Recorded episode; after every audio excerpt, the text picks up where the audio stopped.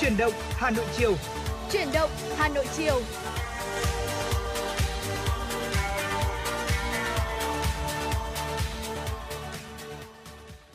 Xin chào quý vị thính giả và chào mừng quý vị thính giả đã đến với chương trình Chuyển động Hà Nội chiều ngày hôm nay cùng với Tuấn Kỳ và Bảo Nhật. Vâng thưa quý vị, chương trình của chúng tôi đang được phát trực tiếp trên tần số FM 96 MHz của Đài Phát thanh và Truyền hình Hà Nội và đang được phát trực tuyến trên website hanoionline.vn. Vâng rất vui khi được gặp lại quý vị thính giả trong một buổi chiều mùa thu mà rất là đẹp như thế này có đúng không ạ? Thưa quý vị, trong buổi chiều ngày hôm nay đồng hành cùng với quý vị là Bảo Nhật và Tuấn Kỳ. Chúng tôi hy vọng có thể mang tới cho quý vị thật nhiều những thông tin vô cùng hữu ích. Và bên cạnh đó thì chắc chắn rồi sẽ là những chuyên mục, sẽ là những thông tin. Bên cạnh đó còn có cả những giai điệu âm nhạc. Hy vọng rằng có thể mang tới cho quý vị thật nhiều những giây phút thư giãn cùng với FM96. Vâng và uh, trong buổi chiều ngày hôm nay thì chúng ta sẽ cùng đi khám phá một vòng quanh Hà Nội vào mùa thu với cà phê giả với những tản mạn về mùa thu Hà Nội. Ngoài ra thì cũng có một món ăn rất là thích hợp cho mùa này nữa mà Ừ. cũng là một món ăn cũng đang gây khá là nhiều những cái tranh cãi về nguồn gốc xuất xứ và tôi chúng Dạ. tôi sẽ cùng, cùng gợi ý đến cho quý vị thính giả mà trong chương trình ngày hôm nay thì chúng ta sẽ trải qua những cái điều như vậy. Hy vọng rằng đấy cũng sẽ là một gợi ý cho quý vị thính giả trong một kế hoạch cuối tuần chăng? Hay là có thể là làm ngay chiều ngày hôm nay? Đó cũng một lựa chọn của quý vị. Còn ngay bây giờ chúng ta không để thiếu đi những giai điệu âm nhạc rồi có đúng không? À, xin mời quý vị thính giả chúng ta sẽ cùng thưởng thức một cái giai điệu âm nhạc ca khúc mang tên là mùa thu cho em do phạm thu hà thể hiện. Đây là một ca khúc mà phải nói là đã à, gọi là chiếm lấy trái tim của thế hệ 8x 9x từ rất là lâu rồi. Yeah. và ngay bây giờ chúng ta sẽ cùng nghe lại nó và để cùng hòa mình với không khí mùa thu của Hà Nội thưa quý vị nhé.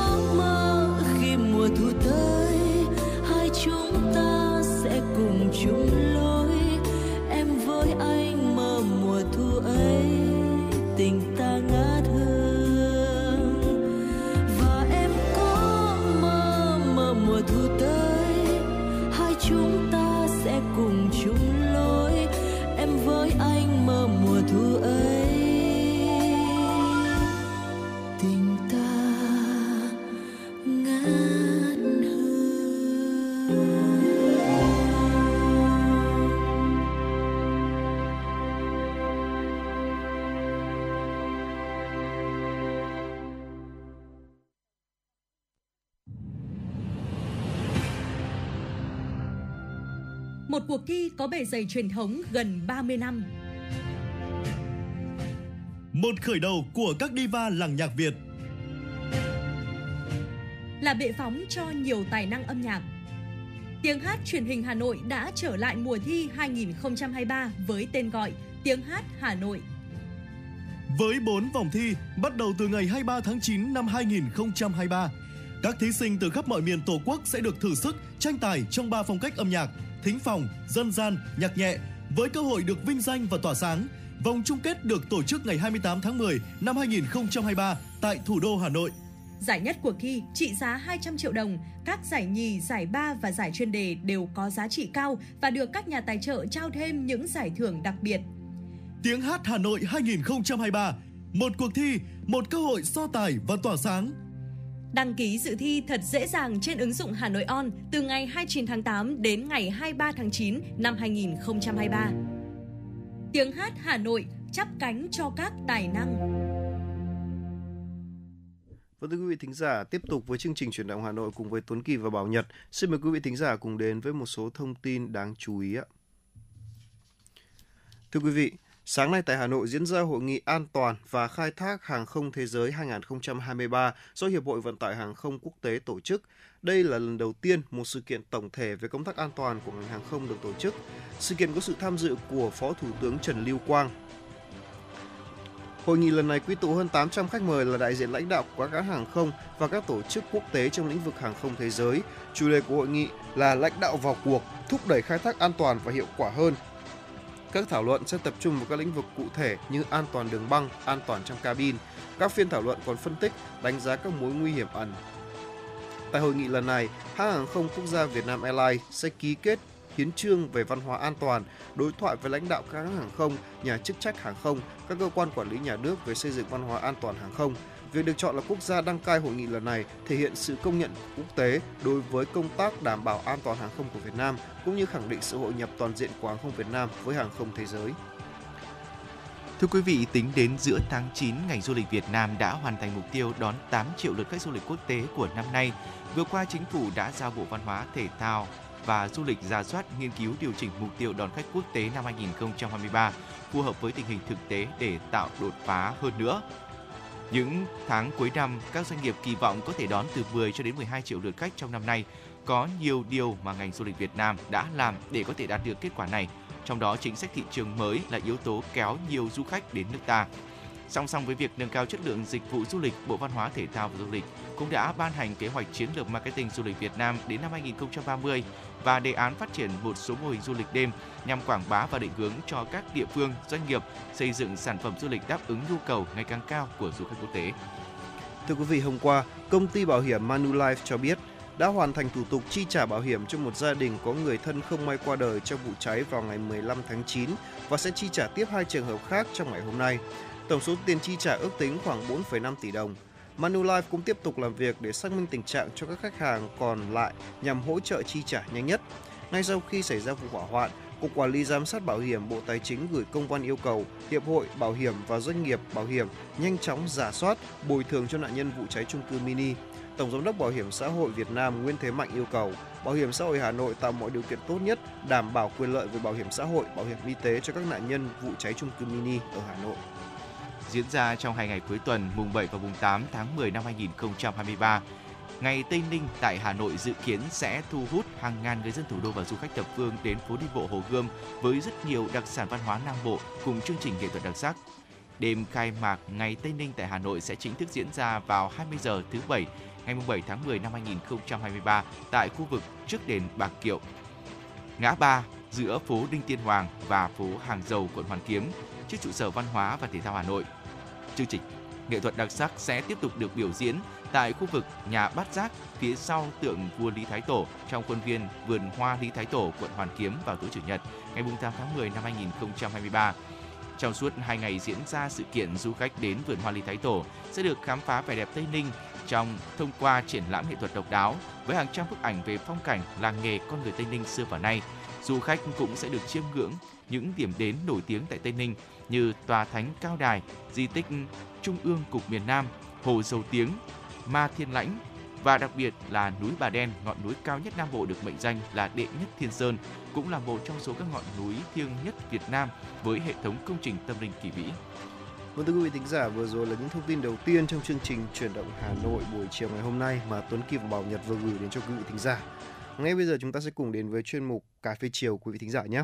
Và ngày hôm nay xin phép được mời anh Bảo Nhật một ly cà phê mà phải nói rằng đây là một trong những có thể nói rằng là tứ trụ cà phê trong thời kỳ đầu của Hà Nội với câu là à, nhân nhĩ dĩ dàng.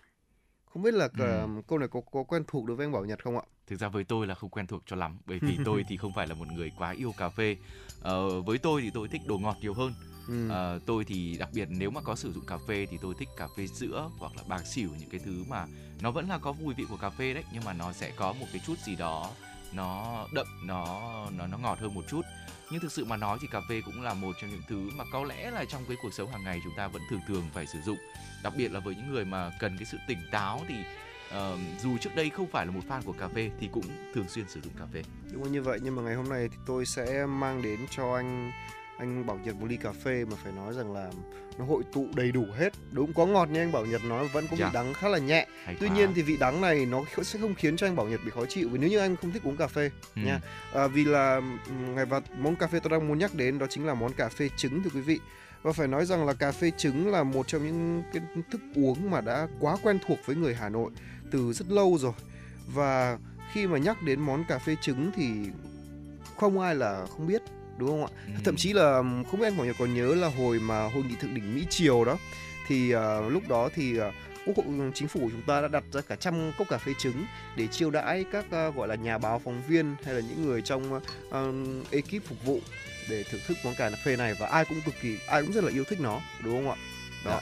và ngay bây giờ chúng ta sẽ cùng ghé thăm quán cà phê già à, đây là quán cà phê mà phải gọi là rất là lâu đời của Hà Nội và để cùng thưởng thức quán cà phê này xem cà phê trứng xem như thế nào quý vị nhé.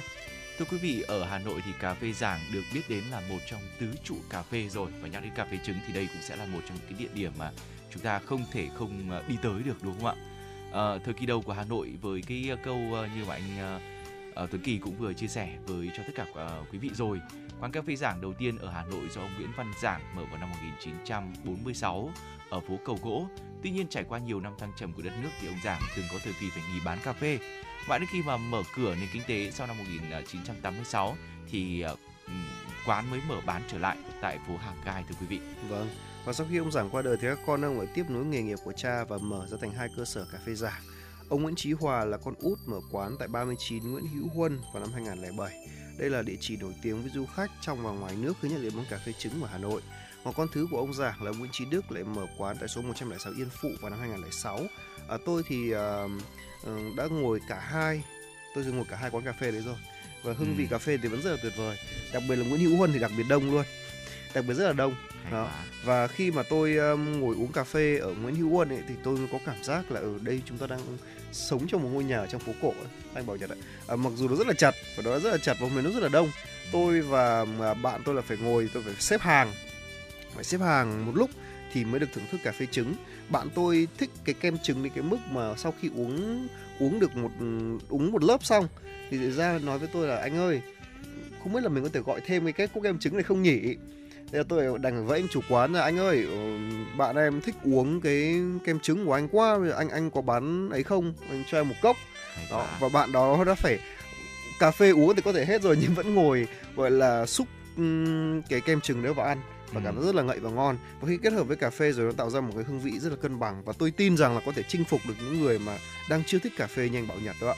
À, thực ra là chưa thích thì cũng không phải đâu. Ý là tôi cũng chưa phải là một người quá đam mê về cà phê. À. bởi vì theo những gì tôi biết thì cà phê nó có khá là nhiều loại khác nhau. Đúng rồi như Trong vậy. một cái sự kiện gần gần đây tôi cũng có được thưởng thức một loại cà phê nó có một vị uh, mà những người nước ngoài thường thích hơn đó chính là cái, cái cà phê cái dạng nó có vị chua nhiều hơn. À đó. có phải là robusta hay là arabica à, đúng, đúng không? Arabica arabica đúng không à, thực ra cũng không phải là một người quá chuyên môn chắc cũng phải nhờ anh Tuấn Kỳ chia sẻ thêm những cái thông tin về cà phê như thế này. Vâng. thực ra phải nói rằng là khi mà nói đến cà phê giảng thì uh, đây là cà phê giảng là được uh, khi mà cái chất cà phê nhá thì hoàn toàn là được tạo ra là từ ba ba loại cà phê khác nhau. À, tức là tôi và tỷ lệ thì không ai biết cả ai ừ. cũng biết tên ba loại đó và tôi không nhớ không nhầm là một loại cà phê là một loại hạt robusta một loại là arabica và một loại một loại nữa. Nhưng mà tôi lại tự nhiên tôi lại quên mất rồi. Nhưng mà tỷ lệ không ai biết cả. À. đó bao loại cà phê kết hợp với nhau nó nó hoàn hảo đến cái độ mà vị đắng của nó cũng khiến cho người ta cảm thấy dễ chịu. Ừ. tôi đã từng thử cái cái hương vị đó rồi.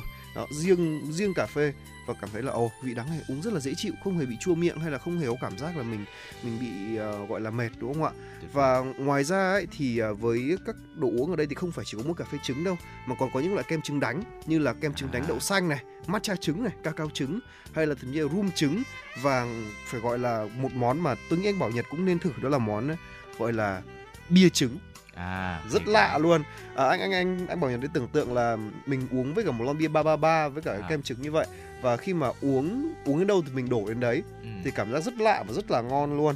Và cái đây thì tất nhiên thì chúng ta không uống rượu bia thì không nên lái à, xe. à, nhưng mà nếu như mà có cơ hội để được đi lên trên phố phố Nguyễn Hữu Huân mà được đến quán giả thì không nên bỏ qua bia trứng.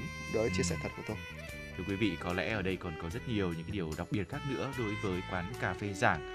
Quán này thì theo tôi biết nằm ở trên đường Yên Phụ một tầng mặt tiền thì sáng sủa có không gian ngoài trời thoáng mát cây xanh thì che bóng không gian ở trong nhà thì rộng đâu đó khoảng 20 mét vuông với khoảng 6 đến 7 bộ bàn ghế uh, đặc trưng của quán theo kiểu ngày xưa. Hiện nay thì quán do anh Nguyễn Văn Quyết 38 tuổi và anh Nguyễn Văn Kiên 45 tuổi là con trai của ông Đức, cháu nội của ông Giảng quản lý. Có nghĩa là ừ, truyền từ mấy đời rồi, hai ba đời đúng không ạ? Từ khi mở bán cho đến nay thì quán vẫn phục vụ theo những cách cách truyền thống này hướng đến cái sự gần gũi giản dị không có bài nhạc nào được bật lên âm thanh tại quán là sự pha trộn của tiếng trò chuyện của khách này tuy chỉ dùng quạt quán vẫn thoáng mát do có không gian rất là mở.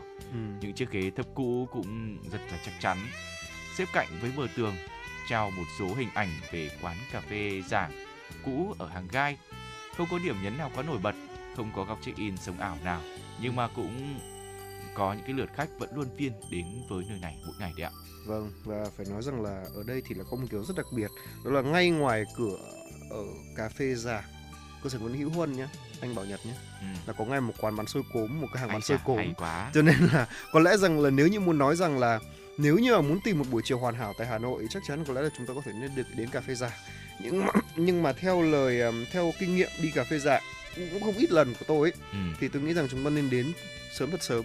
À. không thì không có chỗ ngồi đâu. À, đấy là chia sẻ thật của tôi.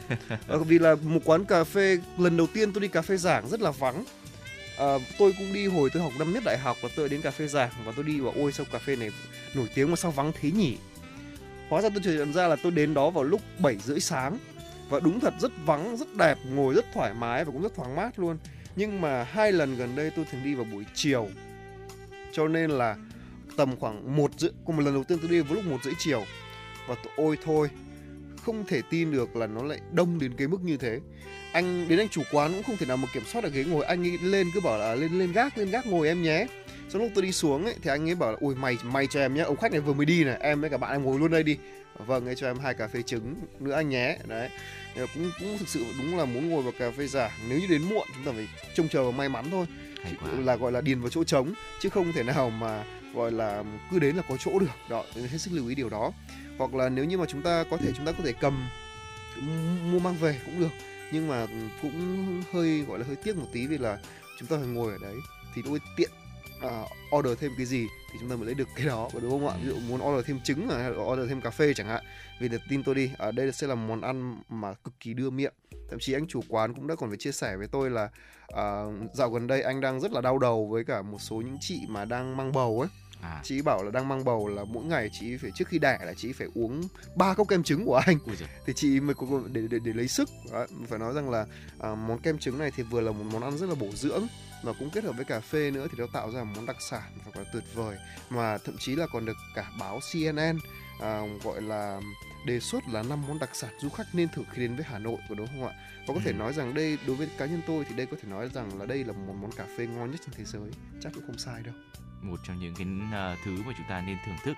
Thực ra là cũng có những cái sự uh, đôi phần là hơi khó khăn một chút khi mà chúng ta ghé đến với uh, quán cà phê đặc biệt này.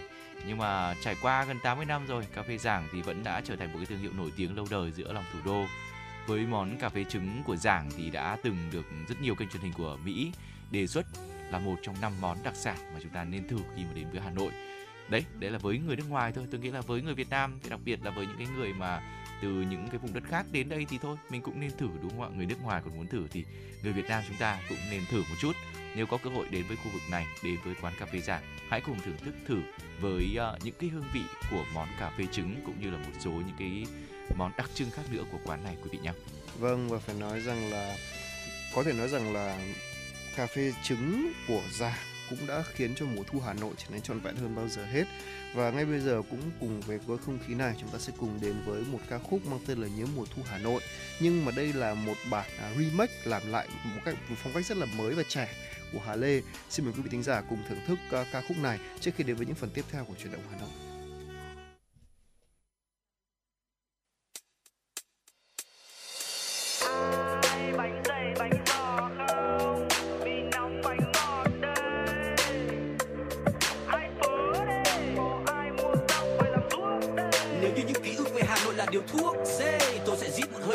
Để nó chuốc về cho tôi về và nghe lại tiếng tôi.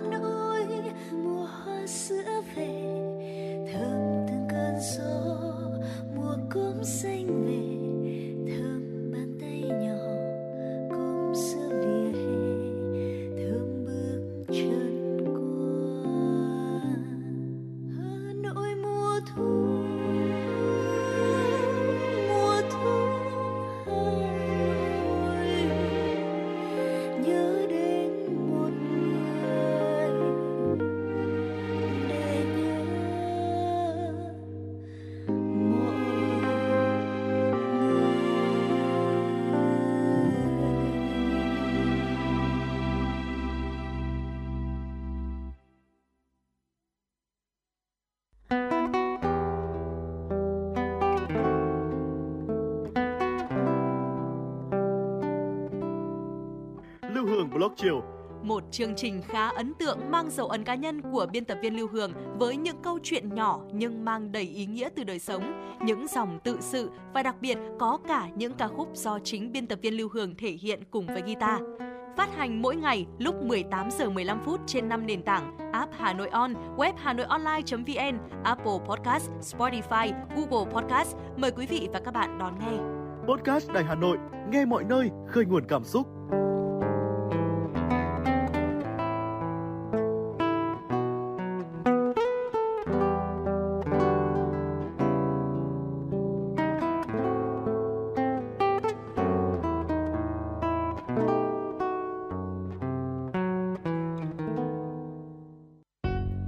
Vị thính giả, tiếp tục với chương trình chuyển động Hà Nội cùng với Tuấn Kỳ và Bảo, và Bảo Nhật. Xin mời quý vị thính giả cùng cập nhật một số thông tin quốc tế đáng chú ý. Thưa quý vị, Đức hôm qua đã triển khai chiến dịch tiêm vaccine mùa thu nhằm ngăn ngừa lây lan virus SARS-CoV-2. Đợt tiếp này sử dụng một mũi duy nhất vaccine tăng cường ngừa COVID-19 đã nâng cấp đối với người già và những người có nguy cơ mắc bệnh cao. Bộ trưởng Y tế Đức cho biết là người từ 60 tuổi và các nhóm có nguy cơ cao hoặc mắc bệnh mãn tính những người sinh sống tại các viện dưỡng lão, các nhân viên y tế và các trường hợp tiếp xúc gần với những người dễ tổn thương nên tiêm vaccine ngừa Covid-19. Lý tưởng hơn nữa là kết hợp với việc tiêm phòng cúm. Liên minh châu Âu đã bật đèn xanh cho một loại à, một loạt vaccine ngừa Covid-19 nâng cấp của hãng Pfizer và đối tác Đức là BioNTech. Vaccine này nhắc đến biến thể phụ XBB 1.5 của biến thể Omicron – một vaccine nâng cấp khác của hãng Moderna cũng đang trong quá trình được các cơ quan quản lý xem xét phê chuẩn. Thưa quý vị, Nhật Bản đang cải cách lại chương trình thực tập sinh cũng như xây dựng hệ thống chính sách mới để đảm bảo thu hút thêm lao động nước ngoài, đặc biệt là những lao động có tay nghề cao. Theo các chuyên gia, trong hệ thống chính sách thu hút lao động nước ngoài mới, quan trọng nhất là điều kiện đãi ngộ, cụ thể là lương. Nếu như không có những thay đổi nổi bật thì Nhật Bản sẽ khó thu hút được lao động chất lượng cao. Theo Tổ chức Hợp tác và Phát triển Kinh tế, mức lương trung bình ở Nhật Bản chỉ tăng 3% từ năm 2001 đến năm 2021, ít hơn rất nhiều so với mức 40% của Hàn Quốc và 29% của Mỹ trong cùng thời kỳ. Hôm nay tại trường tiểu học Cosley Bay ở đông Auckland, New Zealand đã được lệnh sơ tán khi xuất hiện hỏa hoạn tại trường. Hai xe cứu hỏa, một máy bay chữa cháy và một xe hỗ trợ được điều động đến hiện trường đội cứu hỏa đang tiến hành khử độc và cảnh sát đã phong tỏa ờ, đường Liston. Theo thông tin ban đầu, hỏa hoạn xảy ra vào lúc 14 giờ 42 phút theo giờ địa phương, tức là 9 giờ 42 phút theo giờ Hà Nội. Nhân chứng cho biết là đám cháy bắt nguồn từ khu nhà vệ sinh đang trong quá trình xây dựng. Một nhân chứng khác cho biết là các con đường xung quanh trường cũng đã bị đóng cửa vì có amiang trong khói. Nhà trường cũng đã ra tuyên bố xác nhận vụ cháy đồng thời thì cho biết đã lập tức được thông báo về vụ việc. Các nhân viên nhà trường cũng như học sinh đã được sơ tán kịp thời. Ngọn lửa hiện đã được khống chế, nhân viên và học sinh thì đều an toàn. Một phụ huynh cho biết là nhà trường đã làm rất tốt việc cập nhật thông tin cho phụ huynh và đảm bảo an toàn cho trẻ em. Thưa quý vị, giáo viên ở Hàn Quốc sẽ được tư vấn và điều trị miễn phí về tâm lý theo kế hoạch mới trị giá là 10 tỷ won, tương đương với 7,6 triệu đô la Mỹ của chính phủ nhằm giải quyết những lo ngại ngày càng tăng về sức khỏe tâm thần của nhóm nghề này. Theo kế hoạch được Bộ Giáo dục và Bộ Y tế và Phúc lợi Hàn Quốc công bố vào cuối tuần qua, các giáo viên sẽ được kiểm tra tâm lý miễn phí và được chính phủ chi trả toàn bộ chi phí điều trị sức khỏe tâm thần. Kế hoạch của chính phủ Hàn Quốc được công bố trong bối cảnh các chuyên gia cảnh báo về một cuộc khủng hoảng sức khỏe tâm thần đe dọa giáo viên Hàn Quốc sau khi có ít nhất là 15 giáo viên tự tử trong năm nay. Vụ việc gây chú ý nhất là một giáo viên 23 tuổi tự tử trong lớp học của trường tiểu học Soi ở Gangnam vào ngày 18 tháng 7. Sự kiện này được làm dấy lên cuộc biểu tình ở Seoul nhằm ủng hộ việc bảo vệ quyền lợi của giáo viên. Họ cũng kêu gọi sửa đổi luật để ngăn chặn việc phụ huynh nộp đơn khiếu nại ác ý và vô căn cứ đối với giáo viên. Vâng thưa quý vị, vừa rồi là một số thông tin quốc tế đáng chú ý được cập nhật bởi biên tập viên Lan Hương của chúng tôi. Xin mời quý vị thính giả tiếp tục với chương trình với một giai điệu âm nhạc ca khúc mang tên là Hà Nội mùa ký ức, một sáng tác của nhạc sĩ Lê Việt Khánh do giọng ca của nữ ca sĩ Mai Tròn thể hiện.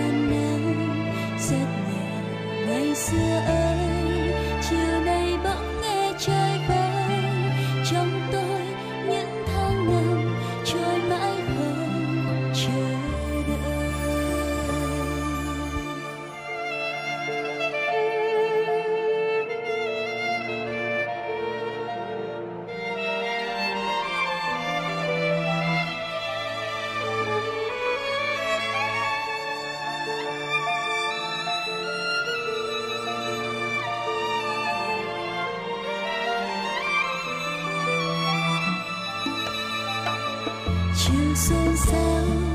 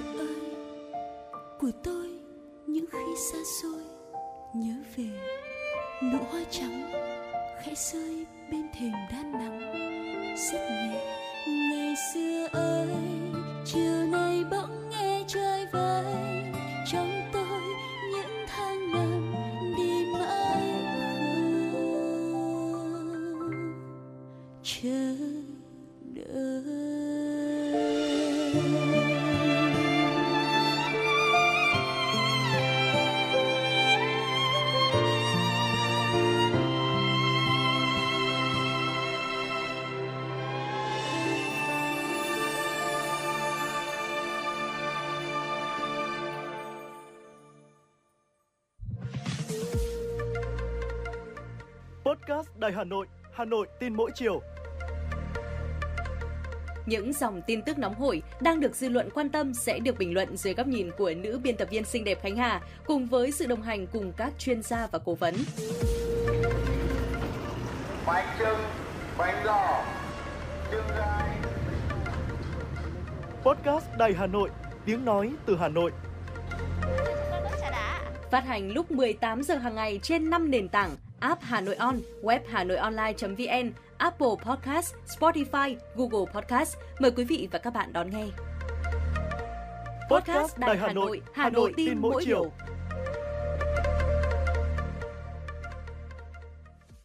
Vâng thưa quý vị thính giả, tiếp tục với chương trình chuyển động Hà Nội cùng với Tuấn Kỳ và Bảo Nhật. Xin mời quý vị thính giả tiếp tục cùng đồng hành cùng với chúng tôi trên dòng chảy tin tức của FM 96. Trong bối cảnh điều trị bệnh hiếm ngày càng tốn kém, nhiều chuyên gia của Bộ Y tế đã đưa ra đề xuất nới rộng phạm vi chi trả bảo hiểm y tế đối với thuốc hiếm, thuốc phối hợp. Việt Nam được coi là quốc gia có danh mục thuốc thuộc phạm vi chi trả của quỹ bảo hiểm y tế tương đối đầy đủ và rộng so với mức đóng trung bình của người tham gia bảo hiểm y tế. Nếu so với các nước trong khu vực như Thái Lan, Indonesia, Philippines, quốc gia mà số lượng thuốc có trong danh mục bảo hiểm y tế chỉ từ 600 cho đến 700 thuốc, Hiện nay thì danh mục thuốc bảo hiểm y tế tại Việt Nam có tổng cộng là 1.037 hoạt chất và dạng phối hợp, trong khi có mức đóng trung bình một thẻ bảo hiểm y tế chỉ khoảng gần 1 triệu đồng, thấp hơn so với các quốc gia so sánh. Thực tế tại Việt Nam những năm qua cho thấy hiện đã có nhiều thuốc mới được phát minh và đăng ký lưu hành tại Việt Nam và có tính hiệu quả, an toàn, chi phí phù hợp nhưng chưa được cập nhật vào danh mục thuốc được quỹ bảo hiểm y tế thanh toán. Thưa quý vị, mùa mưa bão đã và đang đến, đặc biệt là mùa mưa tại các tỉnh thành phía Bắc nhiều lúc làm nước sông dâng lên rất cao. Để đảm bảo an toàn mùa sông nước đường thủy, Cảnh sát giao thông thành phố Hà Nội ngoài việc tăng cường kiểm tra còn nghiêm khắc quyết liệt không cho các tàu đò không đủ điều kiện an toàn để xuất bến. Nhiều tàu cũng sẽ bị bất chợt kiểm tra hành chính và đo nồng độ cồn với tất cả các lái tàu đang trực tiếp điều khiển phương tiện trên sông. Nếu phát hiện có nồng độ cồn, con tàu đó sẽ được yêu cầu cập bờ và tạm không cho phép lưu thông để đảm bảo an toàn cho mọi người. Hôm nay tại Trung tâm Văn hóa Thông tin và Thể thao huyện Thạch Thất thường trực Hội đồng Nhân dân, Ủy ban dân huyện Thạch Thất tổ chức khai mạc lớp bồi dưỡng cho hơn 570 đại biểu Hội đồng Nhân dân huyện, đại biểu Hội đồng Nhân dân xã, thị trấn, nhiệm kỳ 2021-2026. Lớp bồi dưỡng góp phần nâng cao chất lượng, hiệu lực hiệu quả hoạt động của Hội đồng Nhân dân các cấp trong huyện – đây cũng là dịp để các đại biểu Hội đồng Nhân dân học hỏi, chia sẻ kinh nghiệm hay, cách làm hiệu quả và cả những khó khăn vướng mắc trong quá trình thực hiện nhiệm vụ. Theo chương trình, lớp bồi dưỡng diễn ra trong 2 ngày là từ ngày 19 đến ngày 20 tháng 9 với 3 chuyên đề. Kỹ năng giám sát chuyên đề của đại biểu Hội đồng Nhân dân, kỹ năng tiếp xúc cử tri, tiếp công dân của đại biểu Hội đồng Nhân dân, kỹ năng thu thập xử lý thông tin của đại biểu Hội đồng Nhân dân. Thưa quý vị, sáng nay, Trung tâm Văn hóa Thông tin và Thể thao huyện Đan Phượng phối hợp với Phòng Giáo dục và Đào tạo huyện đoàn tổ chức chạy Việt giã huyện Đan Phượng hưởng ứng và giải chạy báo Hà Nội mới lần thứ 48 vì hòa bình năm 2023. Giải chạy huyện Đan Phượng năm nay có 260 vận động viên đại diện cho 21 đơn vị trường học về tham gia đua tài chung kết. Đây là một trong những yếu tố đánh giá kết quả phong trào chạy Olympic và chạy phổ thông của các xã, thị trấn, các trường học trong huyện Đồng thời, tuyển chọn vận động viên xuất sắc đại diện cho huyện tập huấn tham gia giải chạy báo Hà Nội mới lần thứ 48 vì hòa bình năm 2023. Hoạt động này cũng nhằm tuyên truyền, nâng cao nhận thức về vai trò, ý nghĩa, tác dụng của việc luyện tập thể dục thể thao trong việc bảo vệ sức khỏe, nâng cao chất lượng sống của nhân dân chất lượng nguồn nhân lực, xây dựng lối sống và môi trường văn hóa lành mạnh, góp phần củng cố khối đại đoàn kết toàn dân tộc. Vâng thưa quý vị, vừa rồi là một số thông tin thời sự đáng chú ý mà chúng tôi vừa cập nhật gửi đến cho quý vị. Còn ngay bây giờ chúng ta sẽ cùng với nhau cập nhật một số thông tin thời tiết đã ngay sau đây. Vâng thưa quý vị, ngày hôm nay tại Hà Nội nhiệt độ thấp nhất là từ 25 đến 27 độ, nhiệt độ cao nhất là từ 32 cho đến 34 độ. Trời có mây, chiều tối và đêm có mưa rào và rông vài nơi, ngày nắng, gió đông nam cấp 2 cấp 3. Nhiệt trong mưa rông có khả năng xảy ra lốc xét, mưa đá và gió giật mạnh. Phía Tây Bắc Bộ nhiệt độ thấp nhất là từ 23 đến 26 độ, có nơi dưới 23 độ. Nhiệt độ cao nhất là từ 30 đến 33 độ, có nơi trên 33 độ. Trời có mây, đêm có mưa rào rải rác và có nơi có rông, ngày nắng gió nhẹ. Trong mưa rông có khả năng xảy ra lốc, xét và gió giật mạnh. Phía Đông Bắc Bộ trời có mây, đêm có mưa rào và rông vài nơi. Riêng vùng núi có mưa rào rải rác và có nơi có rông, ngày nắng, gió đông nam cấp 2, cấp 3. Trong mưa rông có khả năng xảy ra lốc xét và gió giật mạnh. Nhiệt độ thấp nhất là từ 24 đến 27 độ, vùng núi có nơi dưới 23 độ. Nhiệt độ cao nhất là từ 31 đến 34 độ. Và thưa quý vị có thể thấy rằng là Ừ, dự báo thời tiết Hà Nội ngày hôm nay là chiều và tối đêm chúng ta sẽ có mưa rào và rông. Vì vậy nên quý vị thính giả thân mến, chúng ta cần phải hết sức lưu ý với lịch trình của mình và khi quý vị thính giả đi ra đường chúng ta không thể quên là chúng ta cần phải có áo mưa này. Nếu để an toàn nhất chúng ta nên book Grab hay là uh, hay là nên đi taxi là an toàn nhất. Ngoài ra thì nếu như quý vị thính giả nào bị cận thì đừng quên là nếu có đội mũ bảo hiểm hay kiếm những loại mũ bảo hiểm có tấm chắn ở phía trước để có thể bảo quản bảo đảm tầm nhìn cho chúng ta mỗi khi mà di chuyển trên đường. À, ngoài ra thì khi đi trên đường, đặc biệt quý vị thính giả nào mà đi xe ga thưa quý vị, chúng ta cần phải hết sức lưu ý việc là hãy bóp phanh siết phanh từ từ đừng bóp đột ngột quá. Nếu không sẽ xảy ra hình tượng hiện tượng là bị trượt và bị ngã đó thưa quý vị. À, đặc biệt là những khúc cua chúng ta đi chậm và đi từ từ tránh xảy ra những tai nạn đáng tiếc. Đó vừa rồi là một số thông tin uh, thời tiết đáng chú ý mà chúng tôi vừa gửi đến cho quý vị thính giả. Hy vọng rằng là với những thông tin này chúng ta có thể uh, quý vị thính giả chúng ta có thể cập nhật được những uh, hành trình của mình để hợp với buổi tối ngày hôm nay. Và ngay bây giờ chúng ta sẽ cùng đến với một giai điệu âm nhạc ca khúc mang tên là Thành Tị, Thành Thị sáng tác bởi Nguyễn Văn Thắng do giọng ca của Thùy Chi thể hiện. Mời quý vị thính giả cùng thưởng thức ca khúc này.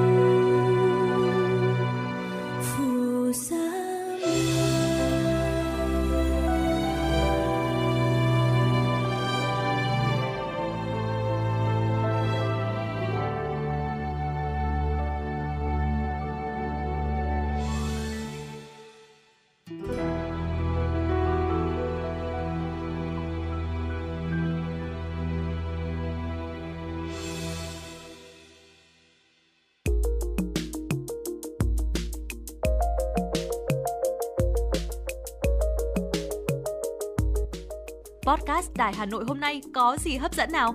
Những dòng tin tức nóng hổi, những vấn đề đang được dư luận quan tâm sẽ được bình luận dưới góc nhìn của nữ biên tập viên xinh đẹp Khánh Hà cùng với sự đồng hành của các chuyên gia và cố vấn. Hà Nội tin mỗi chiều phát hành lúc 18 giờ hàng ngày trên 5 nền tảng app Hà Nội On, web Hà Nội Online.vn, Apple Podcast, Spotify, Google Podcast. Chưa hết, còn có một chương trình khá ấn tượng mang tính chất đời sống giải trí mang tên Lưu Hương Blog Chiều. Phát hành mỗi ngày lúc 18 giờ 15 phút. Biên tập viên Lưu Hương sẽ chia sẻ cùng quý vị và các bạn những câu chuyện nhỏ nhưng mang đầy ý nghĩa từ đời sống. Và đặc biệt, có cả những ca khúc do chính biên tập viên Lưu Hương thể hiện cùng với guitar. Cùng với đó, còn có một chương trình vô cùng hấp dẫn mang tên Đọc truyện đêm khuya.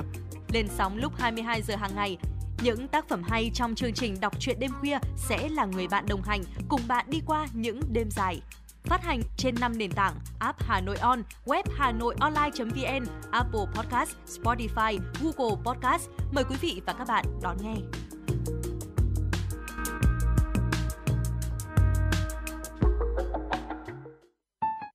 Vâng thưa quý vị. Vâng thưa quý vị thính giả, à, tiếp tục với chương trình chuyển động Hà Nội cùng với chúng tôi thì ngay bây giờ chúng ta sẽ cùng đến với một chút um, cảm xúc về mùa thu nha thưa quý vị.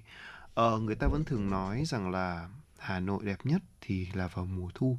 Không biết là đối với anh Bảo Nhật thì nó là thế nào? Với một người đã từng sống ở Hà Nội cũng lâu năm rồi có đúng không ạ? Ờ, mỗi mùa thì đều có những cái vẻ đẹp riêng. Nhưng có lẽ mùa thu là mùa mà khiến cho người ta sao xuyến dễ rung động nhất. Và đến với tản mạn mùa thu ngày hôm nay cũng là một trong những chút hương vị mà chúng tôi mang đến. Hy vọng cũng có thể giúp cho quý vị mình cảm thụ thưởng thức mùa thu được một cách trọn vẹn hơn nhiều người hay nói là chẳng hiểu vì sao mỗi khi mà nghĩ tới mùa thu Hà Nội thì lại dâng lên một cái câu thơ là dịu dàng quá, dịu dàng không chịu nổi của một nhà thơ nước ngoài. Thực ra thì câu thơ này uh, nữ thi sĩ viết trong một uh, hoàn cảnh khác cơ, ở một đất nước khác và đương nhiên là không dành cho Hà Nội rồi, nhưng tuy nhiên cái sự dịu dàng ở thì uh, ở đâu cũng có, cũng dễ làm cho chúng ta rung động và cũng là nguồn cơn cho những cảm hứng thi ca rào rạt và tôi cũng cảm nhận được là từ mùa thu Hà Nội những dịu dàng này nó cũng có rất nhiều những cái sự riêng biệt ừ. và đôi khi xuất phát từ chính trái tim mình. Có lẽ rằng là người ta nói rằng là nếu đến Hà Nội một lần mà chót đi đến vào mùa thu thì chúng ta sẽ phải lòng Hà Nội và rất khó để rời xa. Và có lẽ rằng đúng là như vậy bởi vì là mùa thu dấu hiệu nào để ta nhận thấy cái mùa đẹp nhất và lãng mạn nhất trong năm của Hà Nội? À, một tinh mơ đã bắt đầu thấy xe xe gió sau những ban mai oi ả một Hà Nội tinh mơ chớm lạnh, dịu dàng trong những yên ả trong phố xá đầu ngày. Chưa có nhiều người đi, chưa có nhiều xe chạy, chưa có nhiều ồn ào, chen chúc, khói bụi, chưa có nhiều vội vàng, thấp thoảng. Thong thả đi trong thong thả đi bộ trong phảng phất sương mai, nói phảng phất bởi đầu thu thì sương vẫn còn mỏng lắm, mỏng và nhẹ như không có thật. Sẽ xe mát và thấp thoáng màu lam, thế thôi. Ngước nhìn trời, vời vợi xanh, màu trời thu, trở lại hay mới sinh thành. Và những đám mây trắng hình như cũng thanh thoát hơn giữa muôn trùng bao la. Trên những vòng cây dọc phố vắng vàng tươi như vẽ, nắng như mật mùa thu, quyến rũ vô cùng. Lung linh nắng hồ gươm, lấp lánh nắng tây hồ. Nghìn năm trôi qua, nghìn năm mới, ai trả lời ta câu hỏi này? Nắng thu bây giờ có khác nắng thu xưa và mai sau, liệu còn thiên thanh, bạch lộ, chập chờn xưa cổ trong những câu thơ, cúc hoa khai xứ tức trùng dương. Có nghĩa là kìa hoa cúc nở ấy trùng dương của huyền quang, lộ trích thu đình dạ khí hư. Khí lạnh đêm thu điệu giọt sương của trần nhân tông. Những lối xưa xe ngựa hồn thu thảo của bà huyện thanh quan và gần hơn là gió thổi mùa tông những lối xe ngựa hồn thu thảo, rồi thì có cả những gió thổi mùa thu, hương cốm mới của Nguyễn Đình Thi. Mùa thu với thi sĩ, tư như danh nhân với người đa cảm. Một sắc một tài, xưa nay vốn thường chi âm chi kỷ cùng nhau. Mùa thu nhất là thu Hà Thành, càng nhiều vấn vương. Đồng hành trên lối thu là những câu thơ bâng khuâng man mát. Mùa thu Hà Nội cũng là một bài thơ đẹp, vừa cổ kính vừa tươi tắn, cao rộng như đất trời châu thổ hồng hà. Diêu phong như thành quách nghìn năm, lại bé nhỏ đơn sơ như ngọn lá lăn rào rạc trên đường. Điểm nhấn của thu Hà Nội phải chăng vẫn là hoa cúc và cúng vòng không? Hoa cúc thì nhiều vẻ rực rỡ đồng bãi ngoại ô, theo chân xe máy xe đạp vào nội đô tỏa sắc tươi thắm. Hoa cúc bền sắc còn đượm màu khi lá đã tàn. Hoa cúc thanh cao mà gần gũi. Sáng tươi mà không đài cát là sự lựa chọn của không ít người khi mua về cắm trong nhà. Mùa nào hoa ấy lan tỏa hương khoai sắc nhờ chân lấm tay bùn. Phiên rằm chợ chính Yên Quang, yêu hoa anh đợi, hoa nàng mới mua. Cái lãng mạn xưa, rất xưa ấy, bây giờ thì ít gặp lắm. Nhưng thi thoảng sau những bông hoa cúc tươi tắn, chúng ta vẫn được ngắm những gương mặt thôn nữ hây hây đến từ một vùng ngoại ô nào đó của Đông Anh, Thanh Trì, Đan Phượng hay mãi tận Sóc Sơn. Thời kinh tế thị trường, hoa lang thang trên phố, hoa bày bán ở chợ và hoa có mặt ở những siêu thị sang trọng. Dù ở đâu, cúc vẫn là cúc, cốt cách của kẻ sĩ khó lẫn. Theo sử thi ở Hà Thành ngày xưa có một ngôi chợ mang tên là Hoàng Hoàng Hoa Thị, tức là chợ hoa vàng. Hoa vàng đích thị là hoa cúc rồi. Có lẽ là thứ hoa đẹp được bán nhiều nhất ở cái chợ có tên đẹp như thế này. Hoàng Hoa Thị thuộc Ngọc Hà, một làng hoa nổi tiếng của Thăng Long, Hà Nội. Ngọc Hà giờ đã là một con phố, con sông Ngọc giờ chỉ còn thấp thoáng trong ca dao tục ngữ của đất Kinh Kỳ mà thôi. Thu phảng phất hương cốm mới, cốm vòng một đặc sản rất thu Hà Nội. Gọi là cốm vòng vì nó được làm ra từ làng vòng dịch vọng cầu giấy. Sách Đại Nam Nhất Thống Chí nhắc 29 thổ sản đặc sắc của Thăng Long có nêu đến cốm dẹp dịch vọng, tục gọi là cốm vòng. Nếp hoa vàng, hạt đang ngậm sữa được lựa chọn kỹ càng là chất liệu làm ra tứ quả nổi tiếng đó. Giang cốm phải nhọn lửa đều tay, khi giã cũng phải nhẹ nhàng và nhanh, nhanh. Giã xong một lượt thì phải sảy vỏ. Giã đủ 7 lượt, sang sảy 7 lượt mới được hạt cốm xanh thơm trong xẻo. Ở làng vòng thì còn truyền lại bài văn tế thần cốm. Chất dẻo cũng là loài mới trắng, nhai dần dần càng ngọt càng ngon, mùi thoảng giống nếp hoa vàng, ngửi thơm thơm như không có. Cốm vòng thì lang thang cùng mùa thu Hà Nội, những hạt cốm thơm dẻo được gói trong lá sen tươi, một sợi rơm vàng buộc cột ngoài cũng mang hương vị của thu Hà Thành. Võng sen du hạt cốm xanh, thu đưa nhẹ nhẹ ngày thành ẩu ơ. Ngủ đi dịu dịu hương mơ, kể bên cái gió ngật ngơ lặn vào. Ngọt bùi nếp giữa ca dao, dẻo thơm còn thức nơi nào hở em. Anh xin trả cái bắt đền, rơm xanh một sợi buộc lên ơ hờ. Mốt mai chín cái vu vơ, võng sen buộc lại hai bờ sông xưa. Thưa quý vị, và đó là một số những ờ, uh, tản mạn về thu Hà Nội. Hy vọng cũng sẽ giúp cho quý vị có thêm phần nào đó nhẹ nhàng và cảm nhận mùa thu Hà Nội một cách rõ nét nhất. Chúng tôi sẽ cùng quay trở lại sau ít phút nữa với những thông tin đáng chú ý trong chuyển động Hà Nội chiều hôm nay.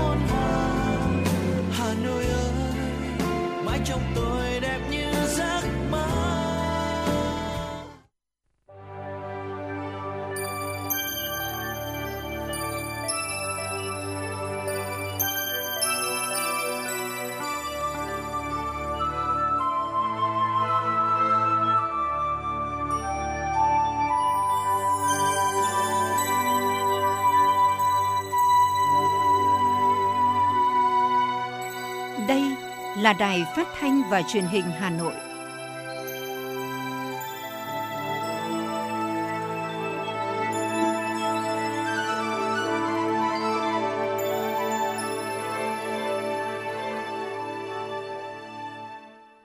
Quý vị và các bạn đang theo dõi chương trình truyền động Hà Nội chiều đang được phát trực tiếp trên tần số FM 96 MHz của Đài Phát thanh và Truyền hình Hà Nội. Chương trình chiều nay sẽ được tiếp tục với những thông tin đáng chú ý sau đây. Thưa quý vị, Bộ Tài chính xuất cấp không thu tiền hơn 3.300 tấn gạo từ nguồn dự trữ quốc gia cho 5 tỉnh ở khu vực miền núi phía Bắc và một tỉnh ở khu vực Tây Nguyên để hỗ trợ cho nhân dân trong thời hạn giáp hạt năm 2023, đó là các địa phương Lai Châu, Điện Biên, Hà Giang, Bắc Cạn, Đắk Lắc và Cao Bằng. Bộ Tài chính, Bộ Lao động Thương binh và Xã hội theo nhiệm vụ được giao xử lý cụ thể quy định, chịu trách nhiệm về thông tin và số liệu báo cáo.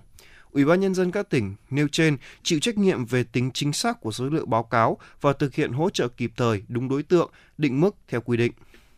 Trước đó trong 6 tháng đầu năm, Bộ Tài chính đã xuất cấp hỗ trợ gạo dự trữ quốc gia cho nhân dân trong dịp Tết Nguyên đán 2023 là 16.920 tấn, hỗ trợ giáp hạt đầu năm 1.339 tấn. Số ca sốt xuất huyết tại miền Bắc, đặc biệt là tại Hà Nội tiếp tục tăng mạnh trong những ngày gần đây. Theo Trung tâm Kiểm soát Bệnh tật Hà Nội, số ca mắc sốt xuất huyết vẫn đang tiếp tục tăng mạnh với hơn 2.000 ca trên một tuần, tăng gấp đôi so với cuối tháng 8 năm 2023. Có nhiều địa phương đã nhiều năm không xuất hiện sốt xuất huyết, cũng đã có bệnh nhân nhập viện điều trị. Các bác sĩ khuyến cáo người dân tuyệt đối không được chủ quan, đặc biệt là không được lạm dụng việc truyền dịch khi điều trị tại nhà. Việc truyền dịch phải được thực hiện bởi các nhân viên y tế có chuyên môn và tuyệt đối tuân thủ theo hướng dẫn của Bộ Y tế. Thưa quý vị, thông báo lịch học địa điểm kèm cả hướng dẫn cách đóng học phí quân sự, một email đã được gửi đến nhiều sinh viên dưới danh nghĩa một trường đại học, thậm chí đã có sinh viên chuyển tiền. Thế nhưng, email này là lừa đảo. Đây chỉ là một trong nhiều chiêu trò lừa đảo trực tuyến mà tân sinh viên phải đối mặt. Trước các chiêu thức ngày càng tinh vi, hàng loạt trường đại học đã phải gửi thông báo cảnh báo đến các tân sinh viên, sinh viên nhà trường với nhiều hình thức khác nhau. Thậm chí để tránh việc sinh viên tìm đến các trang tin giả mạo, nhà trường còn gửi danh sách các kênh thông tin truyền thông, trang tin chính thống đến từng sinh viên. Dù các thủ đoạn lừa đảo không mới, thế nhưng vẫn có nạn nhân bị sập bẫy. Lời khuyên với các tân sinh viên và cả sinh viên là phải luôn tỉnh táo trước bất kỳ những lời mời từ mạng xã hội mà phải đặt cọc tiền trước. Ủy ban nhân dân thành phố Hà Nội vừa ban hành quyết định phê duyệt chỉ giới đường đỏ, danh giới phạm vi xây dựng nền đường, tuyến đường, đỗ xá, Quan Sơn từ quốc lộ 21B đến đường trục kinh tế phía Nam, huyện Ứng Hòa tỷ lệ 1 trên 500. Theo chỉ giới được Viện Quy hoạch Xây dựng Hà Nội lập, Sở Quy hoạch Kiến trúc thẩm định, tuyến đường đi qua địa bàn các xã Trung Tú, Phương Tú, Tảo Dương Văn, Vạn Thái, Hòa Xá, huyện Ứng Hòa, thành phố Hà Nội. Điểm đầu tuyến tại nút giao với quốc lộ 21B, điểm cuối tại nút giao với đường trục kinh tế phía Nam với tổng chiều dài khoảng 6,5 km. Thưa quý vị, thủ đô Hà Nội đã từng trải qua nhiều giai đoạn cam go của chiến tranh, đại dịch và thiên tai. Và dù trong hoàn cảnh nào thì người dân vẫn luôn phát huy tốt truyền thống quý báu của dân tộc, đoàn kết, tương thân tương ái. Với những tinh thần đó, từ những ngày qua, từ các cấp huyện cho đến những người dân đã cùng chung tay hỗ trợ các nạn nhân vụ cháy chung cư mini đặc biệt nghiêm trọng vừa qua. Một lần nữa, trong khó khăn, tinh thần dân tộc, lá lành đùm lá rách lại tiếp tục được phát huy, làm nên một Hà Nội nghĩa tình trong bão lửa. Vợ chồng anh Nguyễn Văn Thắng nằm trong số những người may mắn sống sót sau vụ cháy. Tổn thương về thể chất với anh Thắng tuy không quá lớn, nhưng những ám ảnh về tinh thần thì vẫn đang hiện hữu. Không tiền, không nhà cửa, tất cả đồ đạc cũng bị ngọn lửa thiêu rụi, nhưng gia đình anh Thắng không đơn độc. Những người hàng xóm trên phố Khương Hạ, phường Khương Đình, mỗi người một tay một chân hỗ trợ động viên gia đình anh cả vật chất và tinh thần. Tình xóm giềng đã an ủi phần nào cho anh Thắng và các gia đình nạn nhân vụ cháy. Những người hiện chẳng còn gì ngoài đôi bàn tay trắng, những người đã mất đi người thân hay người thân vẫn còn đang điều trị trong các bệnh viện. Trong căn phòng nhỏ ấm cúng, đầy đủ vật dụng thiết yếu để lưu trú tạm thời, nhờ gia đình của chị Hà Thị Hải đã khiến anh Thắng không khỏi xúc động. Xung quanh này hàng làng xóm là cũng rất hỗ trợ chúng tôi để tạm thời cho gia đình à, các cư dân ổn định à, và cũng để à, sắp xếp các cái công việc chuẩn bị cho các cháu về mua sách vở bút mực thì bởi vì trong đợt cháy thì sách vở của các cháu cũng đã bị cháy hết quá xót xa thì hàng xóm nhà mình bị gặp nạn như thế thì bản thân gia đình vợ chồng tôi cũng nghĩ là thôi cũng mình cũng nghĩ là cái tình thương thân thương ái giữa con người với nhau thì vợ chồng tôi quyết định là nhường một phòng lại để cho một hộ gia đình người ta đến ở nhờ. Nhà văn hóa khu dân cư số 8 phường Khương Đình những ngày này đã trở thành ngôi nhà đại đoàn kết. Người có nhiều góp nhiều, người có ít góp ít, tất cả đều xuất phát từ cái tâm bằng tình yêu đối với đồng bào. Không chỉ hỗ trợ bằng tiền bạc, các nhu yếu phẩm như sách vở, vật dụng sinh hoạt cũng được các gia đình mang đến ủng hộ. Không chỉ người dân Hà Nội mà khắp các tỉnh thành và kiều bào ta ở nước ngoài cũng hướng về các nạn nhân vụ cháy để cùng san sẻ cho vơi những mất mát của họ. Một số nhà hảo tâm và bà Nguyễn Thị Tâm, ban công tác mặt trận phường Khương Đình cho biết cũng rất là xót xa mà đến bây giờ vẫn nghẹn ngào vì rất là thương. Thì tôi và các cháu nội của tôi cũng có một chút ít ra để đóng góp, chia sẻ những cái nỗi đau mất mát này. Mình giúp được cái gì thì giúp giúp trong phạm vi cho phép, không phải là mình phải giúp tiền.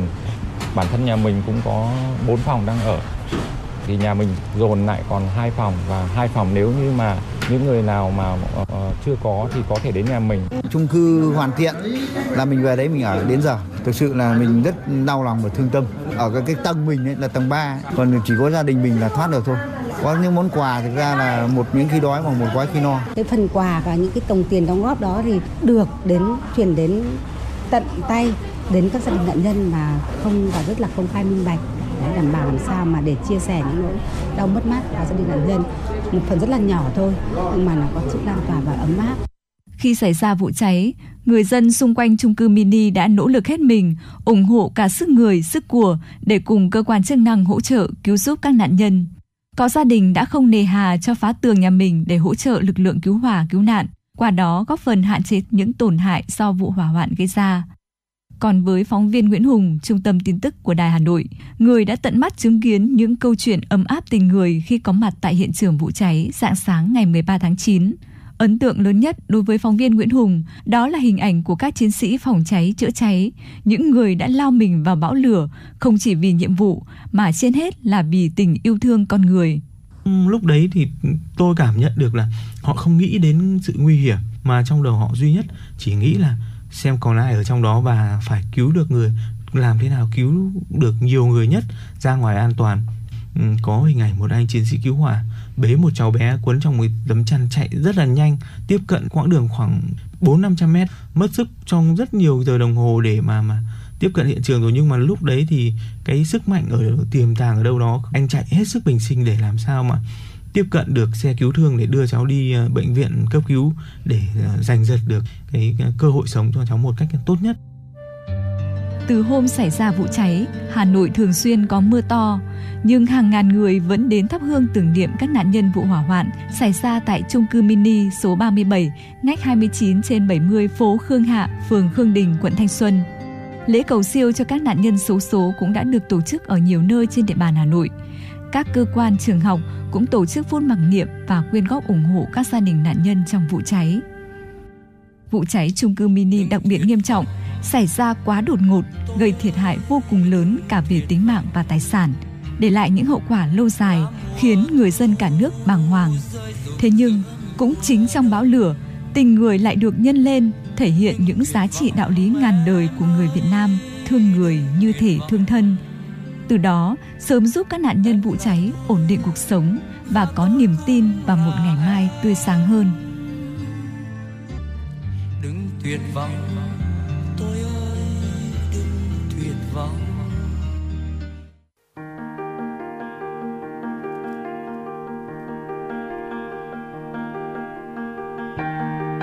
Quý vị và các bạn đang theo dõi kênh FM 96 MHz của Đài Phát thanh Truyền hình Hà Nội. Hãy giữ sóng và tương tác với chúng tôi theo số điện thoại 024 3773 6688. FM 96 đồng hành trên mọi nẻo đường.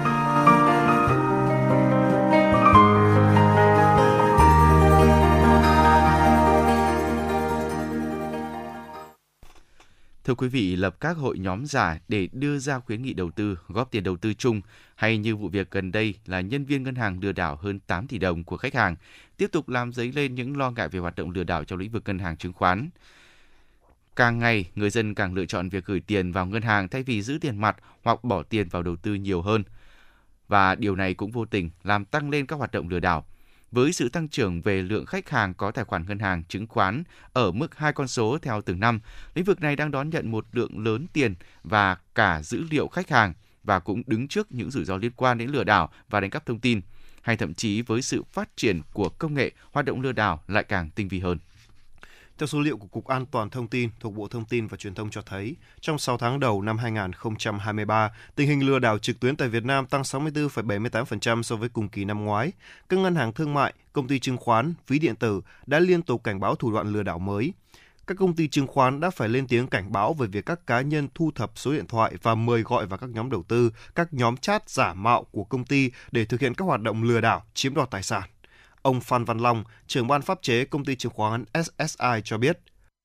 Lừa đảo nhà đầu tư bằng nhiều cách, ví dụ như là giả mạo và nhân viên của SSI hoặc là cộng tác với SSI, sử dụng làm giả giấy tờ logo của SSI để tạo lòng tin với à, người dân. Chúng tôi đã chủ động rà soát và cảnh báo trên các trang tin chính thức của mình. Ngoài ra thì chúng tôi cũng có ghi nhận thông tin để làm báo cáo đến các cơ quan có chức năng xử lý Đối với các ngân hàng đã ghi nhận nhiều trường hợp giả mạo nhân viên ngân hàng số yêu cầu người dùng cung cấp thông tin thẻ, mã CVC2, mã OTP tới đối tượng lừa đảo. Các đối tượng thường mạo danh fanpage chính chủ để hướng dẫn nhận quà, giả danh nhân viên giúp người gia tăng mức hạn tín dụng, hỗ trợ mở thẻ mới. Ông Michael Beckman, giám đốc điều hành công ty luật trách nhiệm hữu hạn EA Việt Nam và phó giáo sư tiến sĩ Đinh Trọng Thịnh, chuyên gia kinh tế nói. Trong lĩnh vực ngân hàng, hiện tại các ngân hàng Việt Nam đang sở hữu và xử lý các dữ liệu cá nhân rất nhạy cảm như số tiền mà công dân Việt Nam đang sở hữu hay số nợ mà công dân Việt Nam đang có, những thông tin khác như số thẻ tín dụng, mã số thuế cá nhân, vân vân. Do đó những thông tin nhạy cảm này rất có giá trị và có thể bị đánh cắp. Bởi vì chúng ta biết rằng là lĩnh vực tài chính ngân hàng ấy nó dính đến tiền, đó là cái nơi mà cái tội phạm công nghệ số nó thường xuyên nó quan tâm nó để ý. Và vì thế cho nên cái việc đảm bảo cái an ninh mạng là một trong những cái đòi hỏi bắt buộc trong cái thời đại công nghệ số. Mới đây, một ngân hàng còn cảnh báo về công nghệ giả mạo cuộc gọi video deepfake. Các đối tượng sẽ tái tạo khuôn mặt và giọng nói để giả mạo người thân hoặc giả mạo cán bộ nhà nước, công an, viện kiểm sát, thực hiện cuộc gọi thoại, video yêu cầu nạn nhân chuyển tiền, lừa đảo chiếm đoạt thông tin cá nhân và tài khoản ngân hàng. Có thể thấy, những áp lực với ngành bảo mật trong lĩnh vực tài chính ngân hàng hiện nay là rất lớn. Với áp lực đó, việc nhận diện các rủi ro lừa đảo và tăng cường bảo mật đã trở thành một nhiệm vụ cấp bách. Hiện nay, các khung khổ pháp lý về bảo vệ dữ liệu cá nhân đang dần được hoàn thiện để giúp cho các doanh nghiệp trong lĩnh vực tài chính chứng khoán có cơ sở để nâng cao năng lực bảo vệ dữ liệu cá nhân của khách hàng, từ đó hướng tới tăng trưởng bền vững hơn. Nghị định 13 được triển khai từ tháng 7 năm nay được coi là khung khổ pháp lý cơ bản để thể chế hóa, yêu cầu các doanh nghiệp trong đó có các tổ chức tín dụng, các công ty chứng khoán siết chặt bảo mật để đảm bảo an toàn thông tin, hạn chế các hoạt động lừa đảo. Chính vì vậy, các bên liên quan đã có các giải pháp để cùng quy trình bảo mật xác minh thông tin. Đại tá Hoàng Ngọc Bách, trưởng phòng 4, Cục A05 Bộ Công an và ông Trần Công Quỳnh Lân, Phó Tổng Giám đốc Vietinbank nói. Làm sao quản lý chặt cái việc mở tài khoản.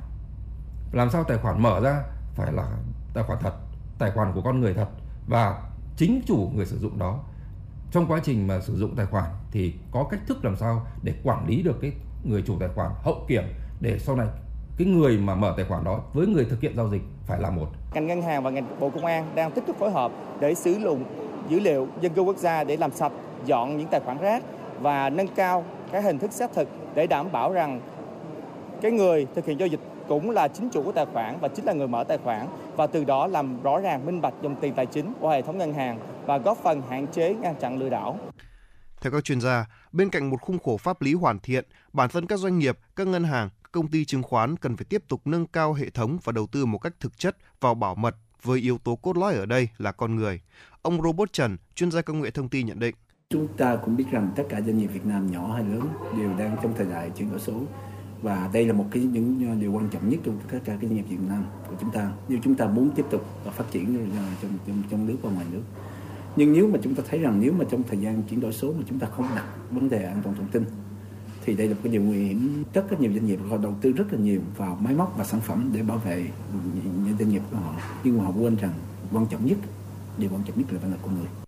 Các chuyên gia cũng nhận định, yếu tố con người không chỉ quan trọng trong việc bảo mật trong doanh nghiệp, yếu tố con người ở đây còn chính là từ bản thân những khách hàng, những người sử dụng dịch vụ tài chính ngân hàng, chứng khoán. Mỗi chúng ta cũng cần phải tự trang bị các kiến thức, kỹ năng, cách nhận diện các thủ đoạn lừa đảo để tự tạo hàng rào bảo vệ cho mình, để cùng với các khung khổ pháp lý hiện nay và hệ thống bảo mật từ doanh nghiệp hạn chế thành công các vụ việc lừa đảo. Chân trời kiến thức một game show truyền hình dành cho học sinh phổ thông trung học. Chinh phục đỉnh cao với chân trời kiến thức. Cuộc thi có 3 đội chơi, 4 vòng thi, bao gồm hành trang, lấy đà, tiếp sức và cán đích. Luật chơi hấp dẫn, câu hỏi thú vị. Ai sẽ là nhà vô địch của cuộc thi? Game show chân trời kiến thức phát sóng trên kênh 1 và các nền tảng số của Đài Hà Nội, app Hà Nội On, YouTube, website hanoionline.vn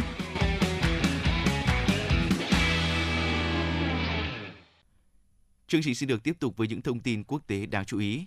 Thưa quý vị, Nga đang tiến hành cuộc tập trận hải quân ở Đông Bắc nước này nhằm bảo vệ tuyến hàng hải Bắc Băng Dương.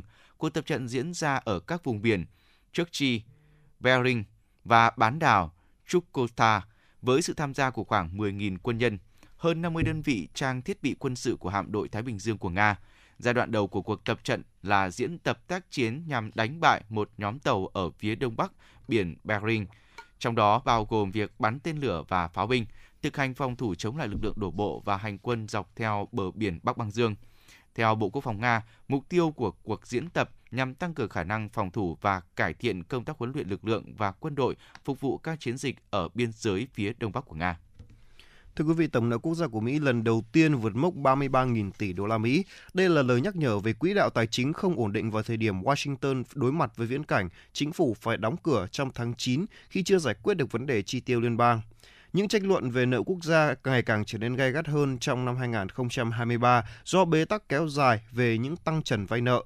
Tranh cãi chỉ kết thúc bằng một thỏa thuận lưỡng đảng về đình chỉ giới hạn nợ đến năm 2025, cắt giảm 1,5 nghìn tỷ đô la Mỹ chi tiêu liên bang trong một thập kỷ và hạn chế chi tiêu tương đương 1% tăng trưởng ở năm 2025 nhưng khoản nợ vẫn đang trên đà đạt mức 50.000 tỷ đô la Mỹ vào cuối thập kỷ này, ngay cả sau khi tính đến các khoản cắt giảm chi tiêu mới được thông qua, do lãi suất trên các khoản nợ ngày càng tăng và chi phí cho các chương trình mạng lưới an toàn à, xã hội quốc gia không ngừng tăng lên. 103 máy bay và 9 tàu của quân đội Trung Quốc đã được phát hiện xung quanh hòn đảo trong khoảng thời gian từ 6 giờ ngày 17 tháng 9 đến 6 giờ ngày 18 tháng 9. Theo cơ quan phòng vệ Đài Loan, 40 máy bay Trung Quốc đã vượt qua đường trung tuyến của eo biển Đài Loan hoặc đi vào vùng nhận dạng phòng không của hòn đảo. Đây là số máy bay quân sự kỷ lục được Trung Quốc triển khai sát Đài Loan kể từ tháng 8 năm ngoái. Trong báo cáo thường niên vào tuần trước, cơ quan phòng vệ Đài Loan cho biết máy bay và tàu của quân đội Trung Quốc đã băng qua đường trung tuyến và tiến vào vùng nhận dạng phòng không của hòn đảo thường xuyên hơn kể từ đầu tháng 8 năm ngoái, khi cựu Chủ tịch Hạ viện Mỹ Nancy Pelosi thăm Đài Bắc. Trung Quốc vẫn coi Đài Loan là vùng lãnh thổ không thể tách rời, sẵn sàng sát nhập bằng mọi cách, kể cả vũ lực.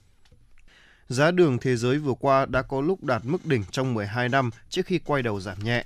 Thông tin chính phủ Ấn Độ sẽ cấm xuất khẩu đường từ tháng 10 cho tới nay vẫn chưa chính thức, nhưng đã đẩy thị trường đường vốn đã căng thẳng và nguồn cung càng trở nên biến động.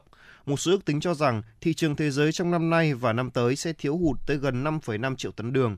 Ấn Độ là quốc gia xuất khẩu đường đứng thứ hai thế giới sau Brazil.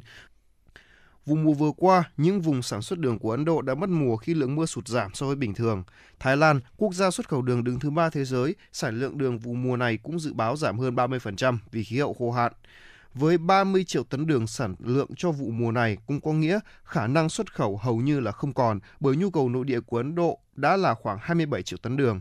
Cộng cả phần dự trữ còn trong kho thì lượng đường của Ấn Độ vẫn ở dưới mức cho phép để xuất khẩu. Thổ Nhĩ Kỳ đã cho nổ 9 tòa nhà bị hư hại do động đất ở thành phố Malaysia. Trong bối cảnh nước này vẫn đang nỗ lực phục hồi sau thảm họa động đất hồi tháng 2 vừa qua, công ty phá rỡ cho biết 1.660 kg chất nổ đã được kích nổ để phá hủy các tòa nhà 15 tầng. Cảnh quay từ máy bay không người lái cho thấy các tòa nhà bị hư hại nặng nề do động đất đã sụp đổ chỉ trong vài giây sau khi được kích nổ. Đây là một trong số các biện pháp tái thiết của Thổ Nhĩ Kỳ. Các tòa nhà được xây dựng sau này sẽ phải đảm bảo các biện pháp an toàn chặt chẽ nhằm giảm thiểu thương vong trong trường hợp xảy ra động đất. Podcast Đài Hà Nội hôm nay có gì hấp dẫn nào? Podcast Đài Hà Nội hôm nay sẽ có chương trình Hà Nội tin mỗi chiều. Lên sóng lúc 18 giờ chiều hàng ngày, những dòng tin tức nóng hổi, những vấn đề đang được dư luận quan tâm sẽ được bình luận dưới góc nhìn của nữ biên tập viên xinh đẹp Khánh Hà cùng với sự đồng hành của các chuyên gia và cố vấn.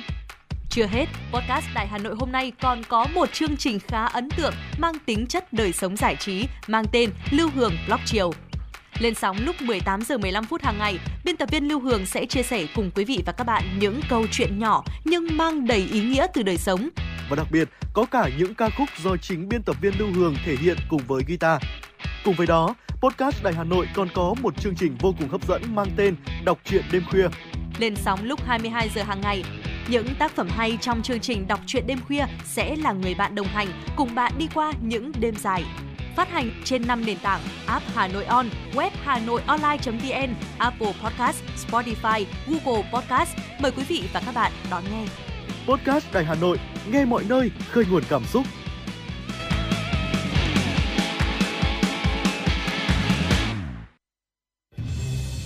Khi phát hiện cháy, người dân cần bình tĩnh tìm lối thoát nạn sẵn có hoặc nghe thông báo, đồng thời thông báo cho các phòng lân cận. Khi băng qua lửa khói, hãy sử dụng mặt nạ phòng độc hoặc dùng chăn, áo, khăn ướt trùm đều lên đầu và mặt. Di chuyển cúi khom men theo tường, mở cửa chú ý tránh lửa tạt. Nếu không thể ra cửa lối thoát an toàn, hãy ra ban công gọi đến số 114 và ra hiệu. Tuyệt đối không nhảy từ trên tầng quá cao nếu không có sự hướng dẫn của cứu hộ. Cháy thường xảy ra trong đêm, để hạn chế nguy cơ trước khi đi ngủ, cần kiểm tra nơi đun nấu, thờ cúng, khóa bình ga, tắt hương, nến, rút phích cắm điện, tắt các thiết bị điện tử không sử dụng, không nên sạc xe đạp điện, xe máy điện, điện thoại để qua đêm. Thiết bị cần sử dụng để cách vật liệu dễ cháy ít nhất 50 cm. Hãy trang bị thiết bị cảnh báo cháy. Thưa quý vị và các bạn, nhiều năm trở lại đây, bóng cười trở thành một món đồ chơi trong nhiều cuộc thâu đêm suốt sáng của một bộ phận giới trẻ. Hiểm họa từ thú vui nhất thời, từ những chàng cười thả phanh là mối đe dọa lớn đến sức khỏe, thậm chí tính mạng của người dùng. Thực tế trong thời gian qua, các bệnh viện trên cả nước đã tiếp nhận nhiều ca bệnh nhân hít bóng cười phải nhập viện điều trị dài ngày. Sau đây là ghi nhận của phóng viên chuyển động Hà Nội. Có nhiều lý do để bóng cười trở nên phổ biến, tràn lan trong giới trẻ. Đầu tiên phải kể đến việc khi sử dụng bóng cười, nó sẽ tác động lên hệ thần kinh, gây ảo giác và khiến cho người sử dụng cảm thấy hưng phấn trong một khoảng thời gian nhất định. Mặt khác, giá thành của nó ngày một hạ, phù hợp với túi tiền của đa số người trẻ. Và quan trọng hơn, việc sử dụng bóng cười không bị ngăn cấm như sử dụng các loại ma túy. Người sử dụng bóng cười ban đầu gây phấn khích, hưng phấn tạm thời, sau sẽ nhanh chóng ức chế thần kinh, ức chế tim mạch, loạn nhịp tim, ngừng thở, thở yếu, hôn mê, co giật. Dùng quá nhiều có thể dẫn tới tử vong. Bệnh nhân nhập viện chủ yếu là những người trẻ, chỉ loanh quanh tuổi 20. Một bệnh nhân và bác sĩ Đỗ Thị Oanh, trưởng khoa cai nghiện, Bệnh viện Tâm thần Trung ương 1 cho biết. Bóng cười thì nó làm cho mình ờ, hưng phấn lên và nó tạo cảm giác gọi là nó cũng làm mình gọi là mất kiểm soát nó làm mình ờ, mình buồn thì mình cười đấy khi sử dụng bóng cười em hối hận khi sử dụng nó. Tác động ờ, đến tê liệt ờ, hết chân tay, rồi ờ, đầu óc không được minh mẫn và thị lực của mình, mắt mũi mình nhìn nó kém và cảm giác khó thở. Bệnh nhân vào thì ở tuyến dưới họ chuyển xuống khi bệnh nhân mất ngủ nhiều và có co giật giật chân, giật tay, rồi kêu đau mỏi nhiều chỗ, đau nôn nhiều thì đã được ờ, chuyển từ tuyến dưới lên với cái chẩn đoán là rối loạn tâm thần do sử dụng bóng cười. Các bệnh nhân thường nhập viện theo hai dạng, một ngộ độc cấp tính và hai là do dùng nhiều lần gây tổn thương thần kinh não, tủy sống, có biểu hiện trầm cảm, mất trí nhớ, tê yếu cơ, liệt, tổn thương máu, Bóng cười sẽ làm cho người dùng bị nhiễm độc khí N2O như thiếu máu đại hồng cầu, da dày sừng, bệnh lý thần kinh trung ương và ngoại biên như là bị tê chân tay. Nặng hơn, có thể tê lan tỏa trên cơ thể, dáng đi mất thăng bằng, chậm chạp và cần người hỗ trợ đi lại, mất cảm giác và làm tổn thương thần kinh thị giác. Bác sĩ Đỗ Thị Oanh, trưởng khoa cai nghiện Bệnh viện Tâm thần Trung ương 1 cho biết.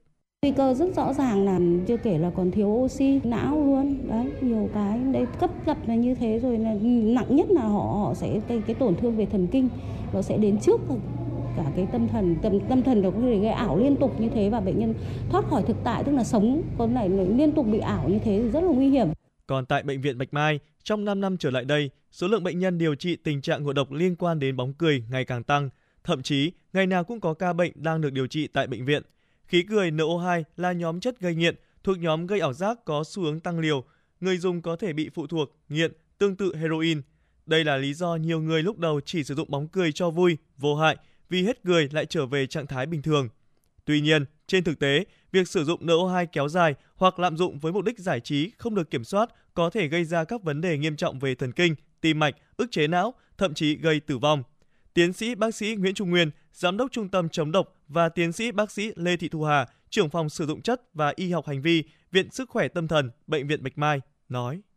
À, thứ nhất là trên thần kinh, nó gây tổn thương các cái chất trắng của toàn bộ hệ thần kinh của chúng ta từ não đến tủy sống cổ và dây thần kinh và các bệnh nhân biểu hiện là từ nhẹ, tê, bì, yếu, chân, yếu tay, thậm chí có nhiều nhân bị liệt ảnh hưởng chức năng thở, không thể vận động chức năng cơ bản được, không thể đi lại được, không thể cầm bát cơm được, rồi thì giận tâm thần.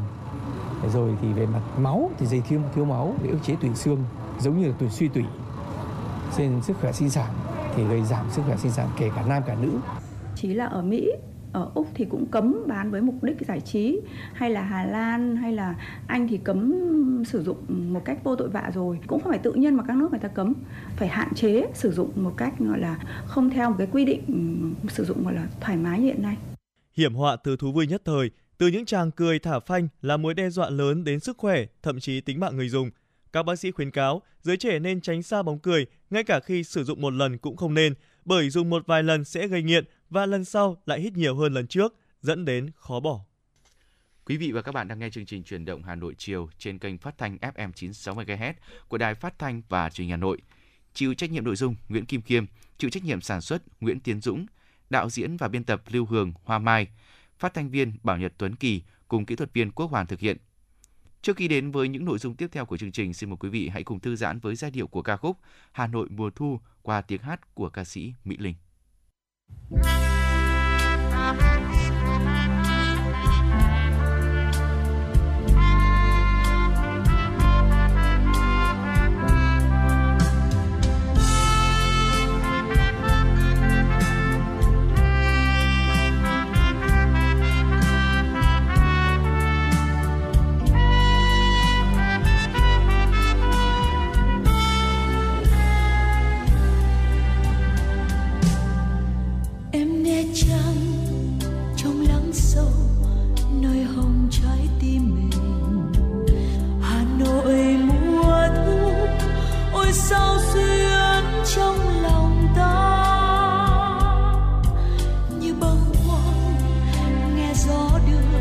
Vang vọng giữa ba đình lời người thu năm ấy màu cờ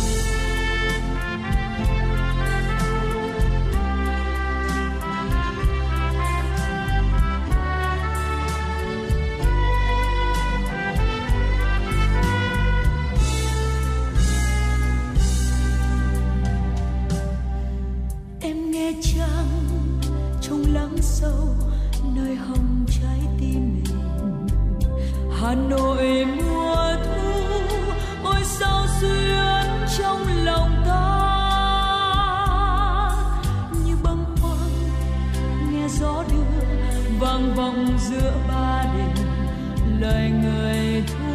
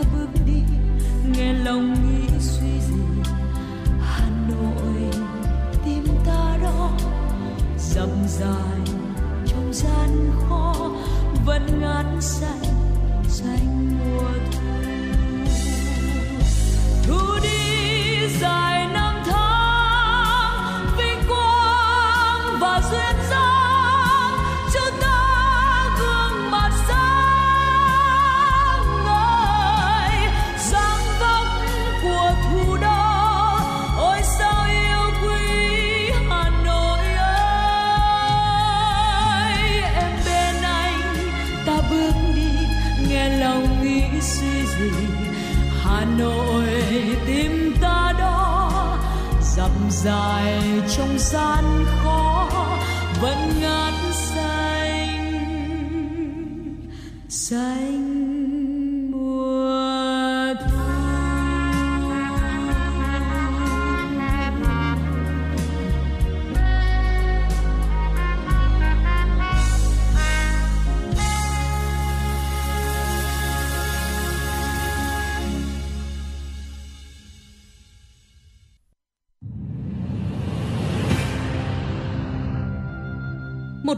có bề dày truyền thống gần 30 năm. Một khởi đầu của các diva làng nhạc Việt. là bệ phóng cho nhiều tài năng âm nhạc. Tiếng hát truyền hình Hà Nội đã trở lại mùa thi 2023 với tên gọi Tiếng hát Hà Nội. Với 4 vòng thi bắt đầu từ ngày 23 tháng 9 năm 2023, các thí sinh từ khắp mọi miền Tổ quốc sẽ được thử sức tranh tài trong 3 phong cách âm nhạc: thính phòng, dân gian, nhạc nhẹ với cơ hội được vinh danh và tỏa sáng. Vòng chung kết được tổ chức ngày 28 tháng 10 năm 2023 tại thủ đô Hà Nội. Giải nhất cuộc thi trị giá 200 triệu đồng, các giải nhì, giải ba và giải chuyên đề đều có giá trị cao và được các nhà tài trợ trao thêm những giải thưởng đặc biệt. Tiếng hát Hà Nội 2023, một cuộc thi, một cơ hội so tài và tỏa sáng. Đăng ký dự thi thật dễ dàng trên ứng dụng Hà Nội On từ ngày 29 tháng 8 đến ngày 23 tháng 9 năm 2023. Tiếng hát Hà Nội chắp cánh cho các tài năng. Vâng thưa quý vị thính giả, tiếp tục với chương trình truyền động Hà Nội cùng với Tuấn Kỳ và Bảo Nhật. Xin mời quý vị thính giả cùng đến với một số thông tin thời sự đáng chú ý. Thưa quý vị, tuần lễ làm mẹ an toàn năm 2023 diễn ra từ ngày mùng 1 đến ngày mùng 7 tháng 10 với chủ đề Làm mẹ an toàn, sức khỏe cho mẹ, tương lai cho bé. Chương trình triển khai tại 51 tỉnh thành với chương trình mục tiêu quốc gia phát triển kinh tế xã hội vùng đồng bào dân tộc thiểu số và vùng miền núi giai đoạn 2021-2030. Mục tiêu chương trình là nhằm nâng cao chất lượng chăm sóc sức khỏe cho bà mẹ và trẻ sơ sinh, nhằm giảm tỷ lệ tai biến sản khoa, giảm tình trạng tử vong mẹ và tử vong sơ sinh. Sáng nay, Ủy ban nhân dân quận Hai Bà Trưng tổ chức buổi diễn tập phương án chữa cháy và cứu nạn cứu hộ năm 2023 tại khu dân cư thuộc phường Thanh Nhàn. Buổi diễn tập là một hoạt động nằm trong chùm hoạt động hưởng ứng Ngày Toàn dân phòng cháy chữa cháy mùng 4 tháng 10 của quận. Thông qua diễn tập giúp nâng cao ý thức về công tác phòng cháy chữa cháy và tìm kiếm cứu nạn cứu hộ khi xảy ra các tình huống cháy, nổ đối với các cơ sở là nhà ở kết hợp kinh doanh trên địa bàn quận, đồng thời tăng cường khả năng thường trực, sẵn sàng ứng phó xử lý với các tình huống cứu nạn cứu hộ trong chữa cháy của lực lượng phòng cháy chữa cháy tại chỗ, các tổ liên gia khi có cháy nổ xảy ra. Thưa quý vị, hôm nay tại thị xã Sơn Tây tổ chức hội nghị thông tin báo chí về chương trình Trung thu thành cổ Sơn Tây xứ đoài năm 2023. Cụ thể, hoạt động trưng bày mâm cỗ Trung thu thành cổ diễn ra từ ngày 27 đến ngày 29 tháng 9, tức ngày 13 đến 15 tháng 8 âm lịch tại khu vực phố đi bộ thành cổ Sơn Tây. Hoạt động biểu diễn múa lân múa rồng kết hợp với chương trình nghệ thuật được tổ chức từ 19 đến 21 giờ 30 phút ngày 28 tháng 9, tức là ngày 14 tháng 8 âm lịch tại sân khấu chính phố đi bộ thành cổ Sơn Tây. Đáng chú ý, trong chương trình đêm hội trăng rằm Trung thu thành cổ Sơn Tây xứ đoài ngày 29 tháng 9, tức thứ sáu ngày 15 tháng 8 âm lịch sẽ được tổ chức tại không gian phố đi bộ thành cổ Sơn Tây, thời gian từ 19 giờ đến 22 giờ 30 phút. Sáng nay, Sư đoàn Bộ binh 301 tổ chức tọa đàm Hà Nội với Trường Sa, trách nhiệm của cán bộ chiến sĩ Sư đoàn Bộ binh 301. Tại tọa đàm, cán bộ chiến sĩ sư đoàn đã được xem phim tài liệu khái quát về hoạt động huấn luyện, sẵn sàng chiến đấu lao động sản xuất của quân dân trên quần đảo Trường Sa, nhà giàn DK1 và các vùng biển đảo của Việt Nam. Qua phần giao lưu với cán bộ, chiến sĩ, sĩ quan đã từng công tác tại huyện đảo Trường Sa, thêm một lần nữa giúp cán bộ chiến sĩ sư đoàn thấu hiểu những khó khăn, vất vả của các lực lượng và nhân dân trong bảo vệ chủ quyền biển đảo.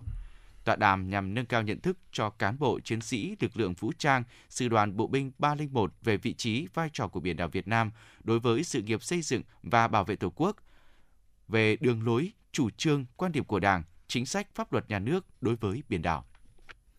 Thưa quý vị và các bạn, Thừa cân béo phì là nỗi ám ảnh của nhiều người có cân nặng không như mong muốn. Tuy nhiên, thay vì tập luyện và có chế độ ăn hợp lý thì nhiều người lại đến với các phương pháp giảm cân nhanh và các thực phẩm chức năng hỗ trợ giảm cân là thứ đang được tìm kiếm nhiều nhất và không ít bạn trẻ sử dụng. Trên nhiều sàn thương mại điện tử, do độ nóng của thực phẩm chức năng với vai trò hỗ trợ giảm cân chưa có dấu hiệu hạ nhiệt, bất chấp những cảnh báo của cơ quan chức năng – ngay sau đây, chúng ta sẽ cùng nghe những tư vấn của tiến sĩ bác sĩ Trương Hồng Sơn, Viện trưởng Viện Y học ứng dụng Việt Nam về tư vấn giảm cân an toàn. Xin mời quý vị thính giả cùng lắng nghe. Thưa bác sĩ Trương Sơn, ông có thể cho biết hiện nay thì cái việc mà lạm dụng ờ, thực phẩm chức năng để giảm cân thì nó gây ra những cái hệ quả như thế nào ạ? Chúng tôi rất rất là lo lắng về cái tình hình này. Bởi chúng ta biết là bây giờ nếu chúng ta lên mạng xã hội ấy, thì chúng ta thấy là rất là nhiều những người từ những người không có chuyên môn thế nhưng mà cũng có ảnh hưởng đối với cả trên mạng xã hội hoặc là rất là nhiều uh, các chị em sau cái trải nghiệm cho bản thân thì sau đấy uh, giới thiệu về các loại thực phẩm chức năng.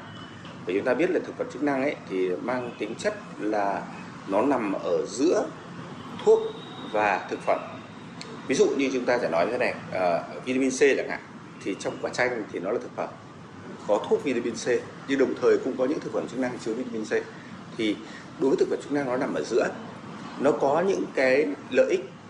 Chính vì thế thì trên thế giới người ta sử dụng cũng khá là nhiều. Tuy nhiên thì nó không phải là một cái có thể lạm dụng.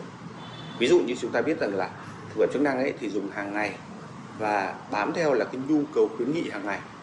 Tuy nhiên thì nếu như nó dùng ở một cách mà không kiểm soát, đặc biệt là trong một số nhóm, ví dụ cái nhóm hiện nay mà đang bị lạm dụng rất là nhiều ấy, là nhóm giảm cân chẳng hạn thì nó có thể đem lại một số cái ảnh hưởng.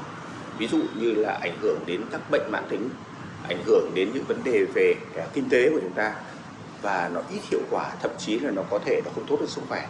Vì vậy chúng tôi nghĩ là đây là một cái tình trạng mà chúng tôi nghĩ rằng là đáng báo động. Bởi vì những cái khi mà chúng ta không kiểm soát những cái quảng cáo một cách thái quá, vượt công dụng, có thể làm cho cộng đồng hiểu nhầm và từ đấy có thể sử dụng những cái thực phẩm đấy và gây ra những cái ảnh hưởng đối với sức khỏe. Vâng, à, ông vừa nói đến cái việc quảng cáo mà không đúng với công dụng mà đang dẫn lan tràn khắp các trang mạng xã hội cũng như là tại ở nhiều các cơ sở thì ông có khuyến cáo như thế nào về điều này và theo ông thì chúng ta cần phải làm cái gì để chúng ta có thể ngăn chặn được điều này? Chúng ta biết rằng là bất cứ một sản phẩm nào ấy khi vào Việt Nam thì dựa trên các cái khuyến nghị hoặc những công thức dựa trên các thành phần thì ở cái nước sở tại khi sản xuất thì người ta có những cái chứng nhận tuy nhiên cái chứng nhận đấy phải được Ờ, cơ quan quản lý của Việt Nam. Ở Việt Nam ví dụ như là cục an toàn thực phẩm chẳng hạn, của Bộ Y tế sẽ là cái đơn vị cấp cái chứng nhận cho sử dụng. Thì các sản phẩm thì hầu hết bán trên thị trường ấy, cũng có những sản phẩm trôi nổi, không có chứng nhận gì cả. Cái nhóm thứ hai là có chứng nhận. Nhưng chứng nhận của họ thì ví dụ người ta đưa ra một chủ đề A, ví dụ như là hỗ trợ cho một cái dứt điểm nào đấy, thì các bạn ấy lại đưa sang, người ta lại đưa ra quảng cáo về những vấn đề liên quan đến giảm cân. Thì chúng ta biết rằng là vậy thì người tiêu dùng phải có cách nào? Thứ nhất ấy, là đọc không phải đọc cái quảng cáo. Cái quảng cáo thì viết xong là nếu mà phạt người ta thì người ta mang xóa đi trên mạng. Nhưng cái quan trọng ấy chúng ta xem cái giấy cấp giấy chứng nhận của bộ y tế cho cái chức năng nào. Thì đấy là những chức năng được áp dụng. Và các bạn nên, nên nhớ là cái đối với cả thực vật chức năng ấy nó chỉ có vai trò hỗ trợ thôi chứ nó không phải có vai trò điều trị. Và hỗ trợ thì hỗ trợ cho những cái điều trị nào thì chúng ta phải đọc từ cái bản cho phép của bộ y tế giấy chứng nhận. Và giấy chứng nhận thật ấy còn lại thì hiện nay ấy, thì giấy chứng nhận ấy, thì các công ty mang cất đi rồi sau đấy thì họ cứ viết toàn những cái quảng cáo gọi là rất trên mây trên gió liên quan đến rất là nhiều chức năng. Và chúng ta biết rằng là cái thực phẩm chức năng thì đặc điểm thế này hiện nay nó có một số các vai trò. Ví dụ tại sao người ta có thể sử dụng giảm cân được? Thứ nhất là những vai trò làm đầy. Ví dụ một số thực phẩm chức năng ấy uống vào bạn sẽ thấy rất là đầy đầy bụng, đầy dạ dày, bởi tạo khối mà, khi kết kết hợp với nước. Thì trong một số trường hợp không được dùng, ví dụ một số người thì có cái lòng ruột hẹp chẳng hạn, hoặc là có những cái cơ địa là dễ tắc ruột, thì cũng không được sử dụng. Cái thứ hai nữa là nhóm thực phẩm mà gây tăng đốt chất béo. Thì các bạn biết là một đốt chất béo thì thông thường tuyến giáp sẽ tiết ra một số các hormone, ví dụ như thyroxine chẳng hạn. Thế thì một số thực phẩm chức năng ấy, nó có vai trò là nó tăng thêm những một số hormone và các bạn biết là hormone thì rất là nguy hiểm bởi vì nó có dao hai lưỡi. Thì có thể khi bạn dùng một thời gian là bạn lại bị bướu cổ chẳng hạn như vậy. Thế còn một số các hormone khác thì nó bị cấm bởi vì nó ảnh hưởng đến một số các bệnh. Ví dụ như chẳng hạn một số hormone là à, uh, stabulin chẳng hạn. Thì chúng ta biết rằng là những cái hormone một số hormone đấy nó ảnh hưởng đến vấn đề tim mạch và một số các cái, cái bệnh khác nữa. Thế chính vì thế thì không được sử dụng. Tuy nhiên ấy, thì cái thực phẩm chức năng nó có một đặc điểm là không phải thử nghiệm lâm sàng. Tức là người ta dựa trên thành phần, người ta có thể công bố được hiệu quả. Và người ta không qua thử nghiệm lâm sàng. Như vậy là cái tính an toàn nó thấp hơn so với cả thuốc trong vấn đề về kiểm soát. Thế thì khi người ta đưa vào thì bạn uống bạn thấy có hiệu quả. Nhưng bạn sẽ không thể tưởng tượng được nếu bạn dùng lâu dài thì nó ảnh hưởng sức khỏe của bạn như thế nào. Đấy là cái vấn đề. Thế vì vậy chúng tôi nói rằng là tôi vẫn khuyến nghị rằng là cái vấn đề sử dụng ấy, phải luôn phải được có các bác sĩ tư vấn. Thế còn cái nhóm thứ ba thì nó gây ra tình trạng chán ăn. Các bạn biết là ví dụ như ngày xưa các cụ chúng ta thường là hay à, uống giấm đơn giản. Rồi để làm gì ạ? Để diệt hết các vi khuẩn có lợi. Và vì vậy khi mà ăn thức ăn vào nó không tiêu hóa được thì gây ra chán ăn. Thì hiện nay nó cũng có một số các cái sản phẩm nó tạo ra tình trạng chán ăn nhưng mà tất cả những cái tình trạng chán đấy ấy, thì sâu xa nó cũng có cái ảnh hưởng rất nhiều vấn đề liên quan đến vấn đề hấp thu liên quan đến vấn đề về hấp uh, vấn đề về vi khoáng như vậy là chúng ta thấy rằng là uh, nó thực sự nó là con dao hai lưỡi. Và chúng tôi rất là lo ngại khi rất là nhiều người chỉ nhìn thấy hiệu hậu quả đầu tiên tức là chúng ta có thể giảm được bao nhiêu kg. Nhưng chúng ta không hề biết rằng là cái viên chúng ta uống vào ấy thành phần nó như thế nào. Thành phần đã được kiểm định hay chưa? Và nó được thử nghiệm lâm sàng hay chưa? Và vì vậy ấy, thực sự là chúng ta đang đang đối mặt với rất nhiều vấn đề. Và vì vậy chúng tôi thường phải đưa ra một nguyên tắc thế này giảm cân ấy. Thứ nhất chúng ta mong muốn có hiệu quả đồng ý. Nhưng thứ hai là phải an toàn. Thậm chí là an toàn nó còn phải đứng trước cái, cái hiệu quả. Rồi cái thứ ba nữa là phải bền vững. Bởi vì nếu mà chúng ta biết rằng là một số các loại hormone ấy khi mà chúng ta sử dụng thì khi chúng ta dừng thì ngay lập tức cơ thể nó lại hấp thụ lại như thế. Và vì vậy chẳng nhẽ bạn có thể uống thuốc được suốt đời. Và khi bạn dừng thì đương nhiên nó sẽ quay lại. Và lúc đấy thậm chí nó còn tệ hơn sử dụng thực phẩm chức năng trong một số các vấn đề điều trị chúng ta hiểu rằng nó chỉ có vai trò hỗ trợ và cần phải có sự tư vấn của bác sĩ còn nếu mà chúng ta rất là nhiều các cái mạng xã hội hoặc là các hội nhóm hiện nay quảng cáo về những cái trong một quãng thời gian rất ngắn sử dụng một loại thuốc thực phẩm chức năng nào đấy mà giảm bao nhiêu cân ấy, thì chúng tôi nói đảm bảo một cách chắc chắn là nó sẽ đem lại những cái hậu quả trước mắt và cả lâu dài đối với sức khỏe của chúng ta. Dạ vâng, bác sĩ vừa nói đến cái việc mà chúng ta giảm cân ờ, ờ, một cách an toàn và bền vững. Vậy thì làm thế nào để có thể thực hiện được điều này? Vì đây là mong muốn của rất là nhiều người, không chỉ em phụ nữ mà có cả những cái bậc nam giới cũng rất là muốn được giảm cân. Vâng, đúng. Chúng ta cần phải giảm cân nếu như chúng ta vượt cân. Thế cái việc đầu tiên ấy là chúng ta phải biết xem là chúng ta có vượt cân không. Rất nhiều người sẽ so sánh là cái cân nặng của chúng ta lúc 18 tuổi và nghĩ rằng là chúng ta đã thừa cân rồi. Thực ra không phải như vậy. Khi chúng ta đã xác định chúng ta thừa cân, lúc đấy chúng ta mới bắt tay vào vấn đề về giảm cân thì giảm cân thì nó có rất là nhiều các bước. Thông thường chúng tôi sẽ hướng dẫn cho bệnh nhân rất nhiều nguyên tắc. Nguyên tắc, ví dụ như chúng ta phải điều chỉnh lại về vấn đề về tinh bột. Chúng ta biết là tinh bột nó chiếm khoảng 2 phần 3 cái tổng năng lượng ăn vào. Như vậy là chúng ta cũng phải điều chỉnh tinh bột sao cho phù hợp. Thứ hai nữa là chúng ta lựa chọn protein ra chất đạm như thế nào. Vừa phải, cần phải đủ, nhưng không thừa. Vấn đề chất béo cũng như vậy. Chúng ta cũng lựa chọn chất béo như thế nào. Giữa chất béo động vật và thực vật chúng ta cần phải có một số kỹ thuật. Ví dụ như chẳng hạn là kỹ thuật là ăn rau quả như thế nào. Rất nhiều người sẽ hay nhầm lẫn là nghĩ rau quả là một theo cái ăn thoải mái. Nhưng thực ra ấy, thì rau thì ăn thoải mái và các bạn có thể ăn vào đầu bữa nhưng quả thì không như vậy. Quả thì các bạn biết rằng là ngoài chất xơ vitamin ấy, thì năng lượng nó rất là cao. Ví dụ các bạn ăn một à, à, ví dụ như là một à, quả chuối chẳng hạn thì năng lượng nó cũng khá là cao tất nhiên là vi khuẩn rất là tốt. Các bạn thấy các vận động viên tennis khi mà dừng giữa hiệp người ta hay ăn chuối à, ví dụ ăn một quả xoài chín chẳng hạn thì năng lượng nó bằng một cốc sữa. Đấy hoặc một múi sầu riêng thì tôi vẫn hay nói là nó tương đương với cả gần một bát cơm.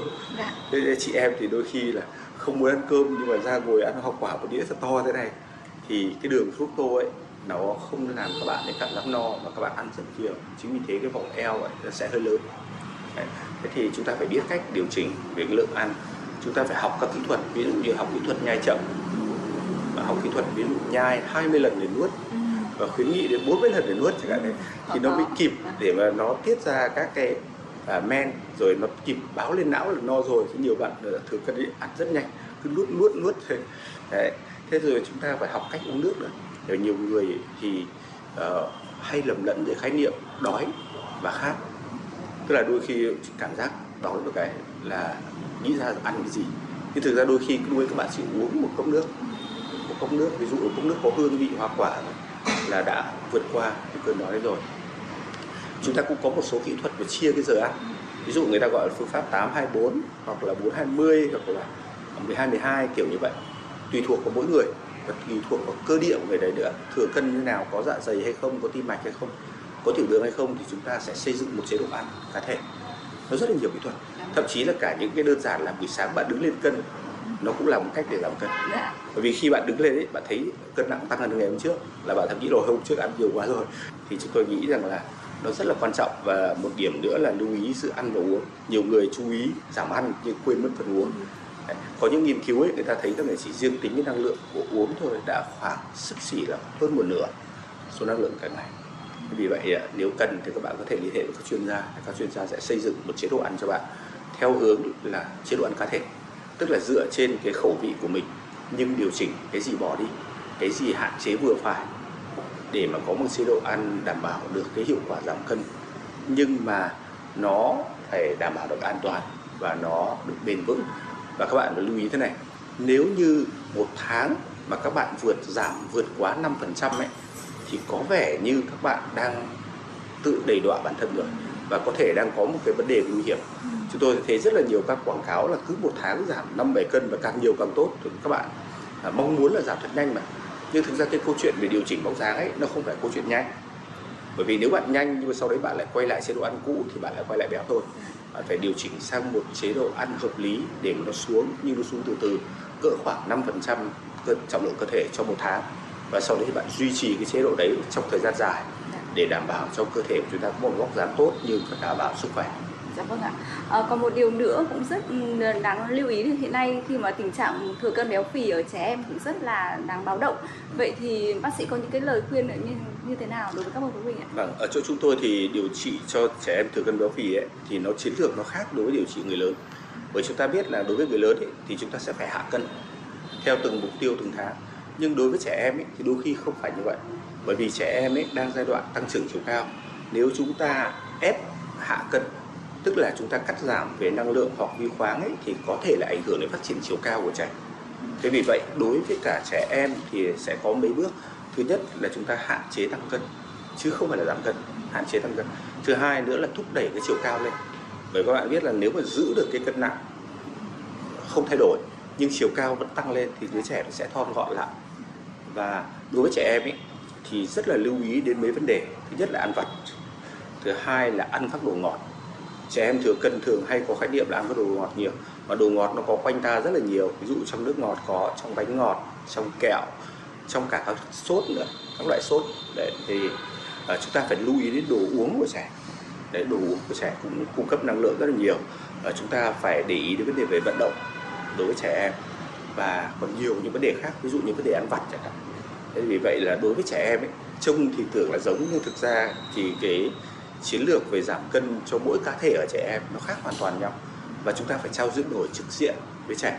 Đối với trẻ ví dụ như từ 5 tuổi trở lên là chúng tôi đã trao đổi trực tiếp rồi, để trẻ khi mà có một cái ý thức, tức là trẻ sẽ phải tự giác. Còn nếu mà chúng ta đưa ra một sự ép buộc ấy, thì rất là khó, bởi vì trẻ sẽ tìm cách ăn giấu ăn giếm rồi đôi khi chính vì việc đấy nó tạo ra cái nhân cách thay đổi, thì điều đấy nó không phù hợp vì vậy đây phải tạo một cái sự thống nhất giữa bố mẹ bác sĩ và cùng các bạn nữa và khi các bạn đã quyết định các bạn làm ấy, và được động viên cách kịp thời ấy, thì nó đem lại hiệu quả rất tốt. Dạ vâng ạ, rất là cảm ơn những chia sẻ của bác sĩ ạ.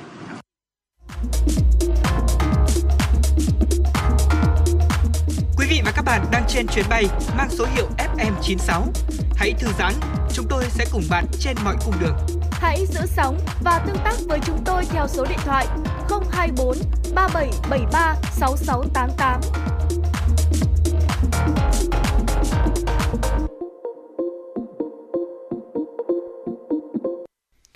Thưa quý vị thính giả, hiện Hà Nội là một trong 10 địa phương có ca mắc sốt xuất huyết cao với hơn 10.000 ca mắc, trong đó có 3 ca đã tử vong.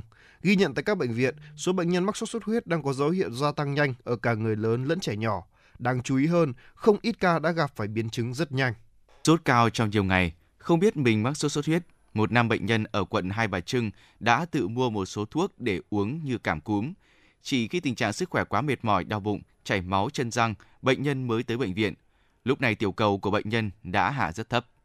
Mình thì lần đầu tiên mình mới biết thế nào là là, là, là nguy hiểm và nó ảnh hưởng rất là lớn đến sức khỏe. Cái vấn đề chính là các cái nhà chuyên môn hoặc người ta cũng phun, mình thấy cũng phun, vào nhà mình phun. Nhưng mà còn nó đốt ở đâu rồi từ con mũi nào thì mình không thể biết được. Đấy, và mình có nó phun định kỳ đấy.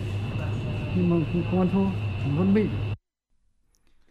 Trung tâm Bệnh nhiệt đới Bệnh viện Bạch Mai đang điều trị cho hơn 30 bệnh nhân mắc sốt xuất huyết nặng. Hầu hết các bệnh nhân đều đến muộn hoặc chẩn đoán nhầm với các bệnh khác như là cúm, COVID-19, dẫn đến tiểu cầu hạ, chảy máu chân răng, chảy máu cam, thậm chí có trường hợp suy gan, viêm màng não.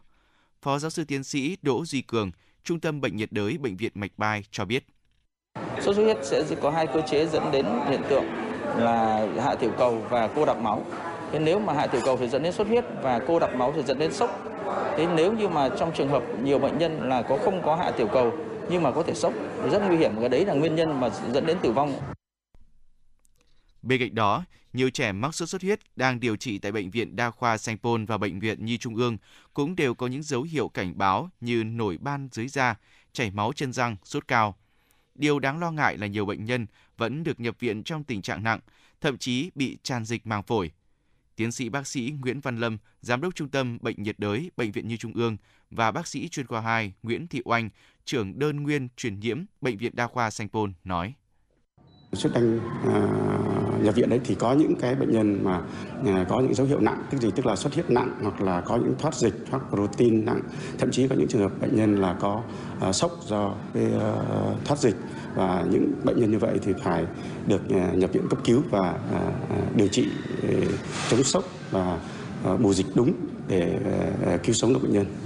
Chúng ta sống ở cái vùng đấy cái khu vực dịch tễ đấy có người bị sốt xuất huyết. Đấy và tự nhiên bây giờ chúng ta lại xuất hiện sốt sốt kèm theo đau đầu, đau mỏi cơ và đau nhức mình mẩy và bệnh nhân rất là đau đầu, đau cơ, đau đầu. Và da thì sung huyết lên, sốt cao ly bì, có thể là 39 40 độ, dùng hạ sốt khoảng 3 4 tiếng lại, sốt lại. Đấy đấy là những cái dấu hiệu mà gợi ý chúng ta phải đến bệnh viện để khám và xét nghiệm xem là có bị sốt xuất huyết hay không. Hiện nay Hà Nội đang là trọng điểm về sốt xuất huyết của miền Bắc với số ca bệnh chiếm từ 80 cho đến 85%. Dịch sốt xuất huyết được dự báo sẽ tiếp tục diễn biến phức tạp trong tháng 9 và tháng 10 tới đây, giai đoạn được coi là đỉnh dịch. Vậy nên, diệt mũi, diệt loang quang, giữ gìn vệ sinh nơi ở và có những biện pháp bảo vệ bản thân vẫn là những việc tiếp tục cần phải duy trì trong khoảng thời gian này. Phường Thanh Lương, quận Hai Bà Trưng là một trong những điểm nóng về sốt xuất huyết. Tại một trong nhiều ổ dịch sốt xuất huyết tại phường này, tất cả các hộ gia đình và môi trường xung quanh đã được phun thuốc diệt mũi 1 đến 2 lần. Nhiều người dân cho rằng như vậy sẽ không còn mũi bọ gậy. Tuy nhiên, bọ gậy loang quang được phát hiện tại nhiều nơi trong chỗ ở của các công nhân, trong các chai lọ, bình nước và lốp xe. Tâm lý chủ quan, không quan tâm tới môi trường xung quanh hay chỉ cần nơi mình sống sạch, không có mũi là được, đã khiến cho ổ dịch sốt xuất huyết tại phường Thanh Lương này kéo dài vài tháng. Đây cũng là thực trạng tại nhiều ổ dịch ở các quận huyện. Ông Nguyễn Ngọc Hoàng, người dân quận Hai Bà Trưng và ông Vũ Cao Cương, Phó Giám đốc Sở Y tế Hà Nội nhấn mạnh. Mũi thì chắc là nó vẫn phải chắc là cũng yên tâm là không không không có mũi bởi vì mình phun kỹ thì nó cũng đỡ chắc là những cái cái, cái long quăng bọ gậy thì nó chắc là cũng khó. Biện pháp mà diệt bọ gậy diệt bọ gậy loại trừ các ổ bọ gậy bằng cách là thu dọn vệ sinh thu dọn những cái dụng cụ chứa nước là một cái biện pháp hết sức căn cơ để mà Ờ, không phát sinh long quang bọ gậy và từ đó sẽ không phát sinh một mũi truyền bệnh sốt xuất huyết. Hà Nội đang bước vào giai đoạn cao điểm của dịch sốt xuất huyết với số ca mắc không ngừng gia tăng và ghi nhận trường hợp tử vong. Tuy nhiên, nhiều người dân vẫn lơ là chủ quan trong công tác phòng và điều trị bệnh. Theo Sở Y tế Hà Nội, thời điểm này tại các quận, huyện, thị xã, phường, thị trấn cần xác định việc loại trừ các ổ bọ gậy là yếu tố căn cơ, cốt lõi để tăng cường tổng vệ sinh hàng tuần, xây dựng phong trào vệ sinh môi trường xanh sạch đẹp tại gia đình, khu dân cư, khu đất trống, đền chùa, khu vực xây dựng trường học.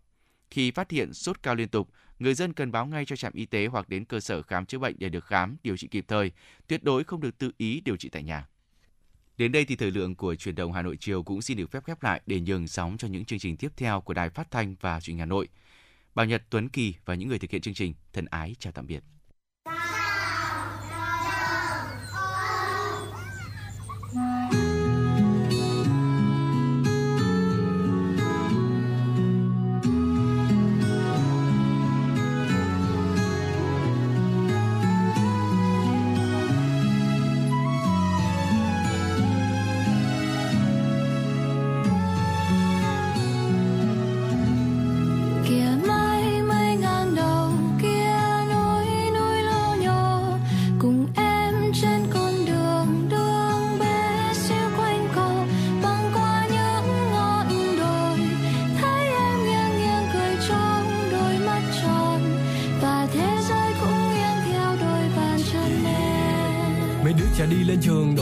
Đội đá mây trắng.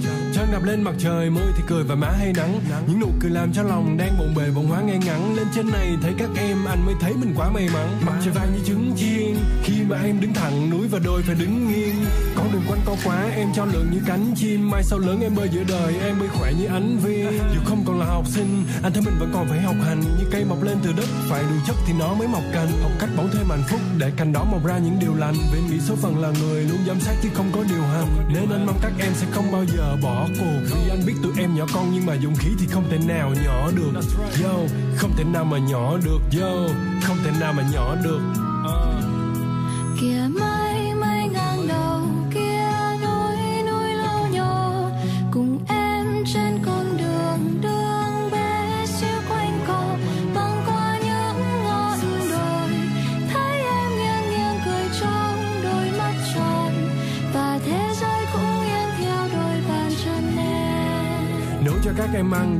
không là đầu bếp giỏi cũng là cách anh giúp chính mình. Bớt nghĩ suy cho đầu hết mỏi. Anh thấy những vị khách nhỏ ăn hết sạch những đồ ngon thơm. Vì anh biết những đứa trẻ này mai này sẽ xây dựng quê hương.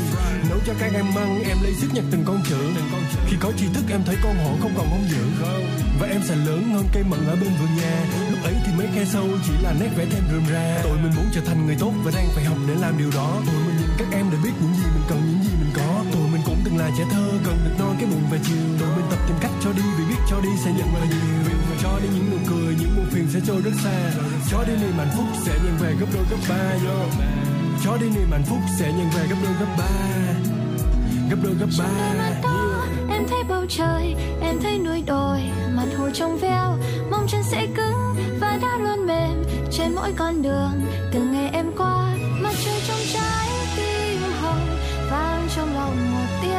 chưa? Mong cho cây lá lên mầm Mong cho trời thuận gió hoa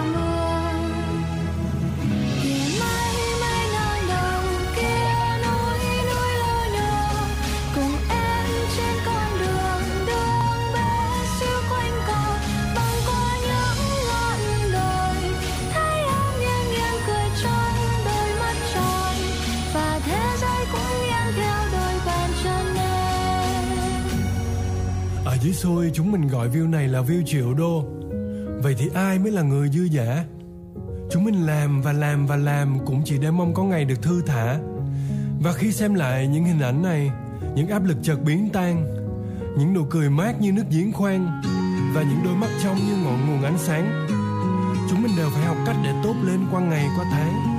Lúc ban đầu thì chả ai tốt ngay được Vì chả biết phải làm sao thế là nhìn những người tốt quanh mình xem họ làm gì và làm theo và người tốt thì ngoài kia nhiều lắm. Tôi tin vậy. Tôi biết vậy.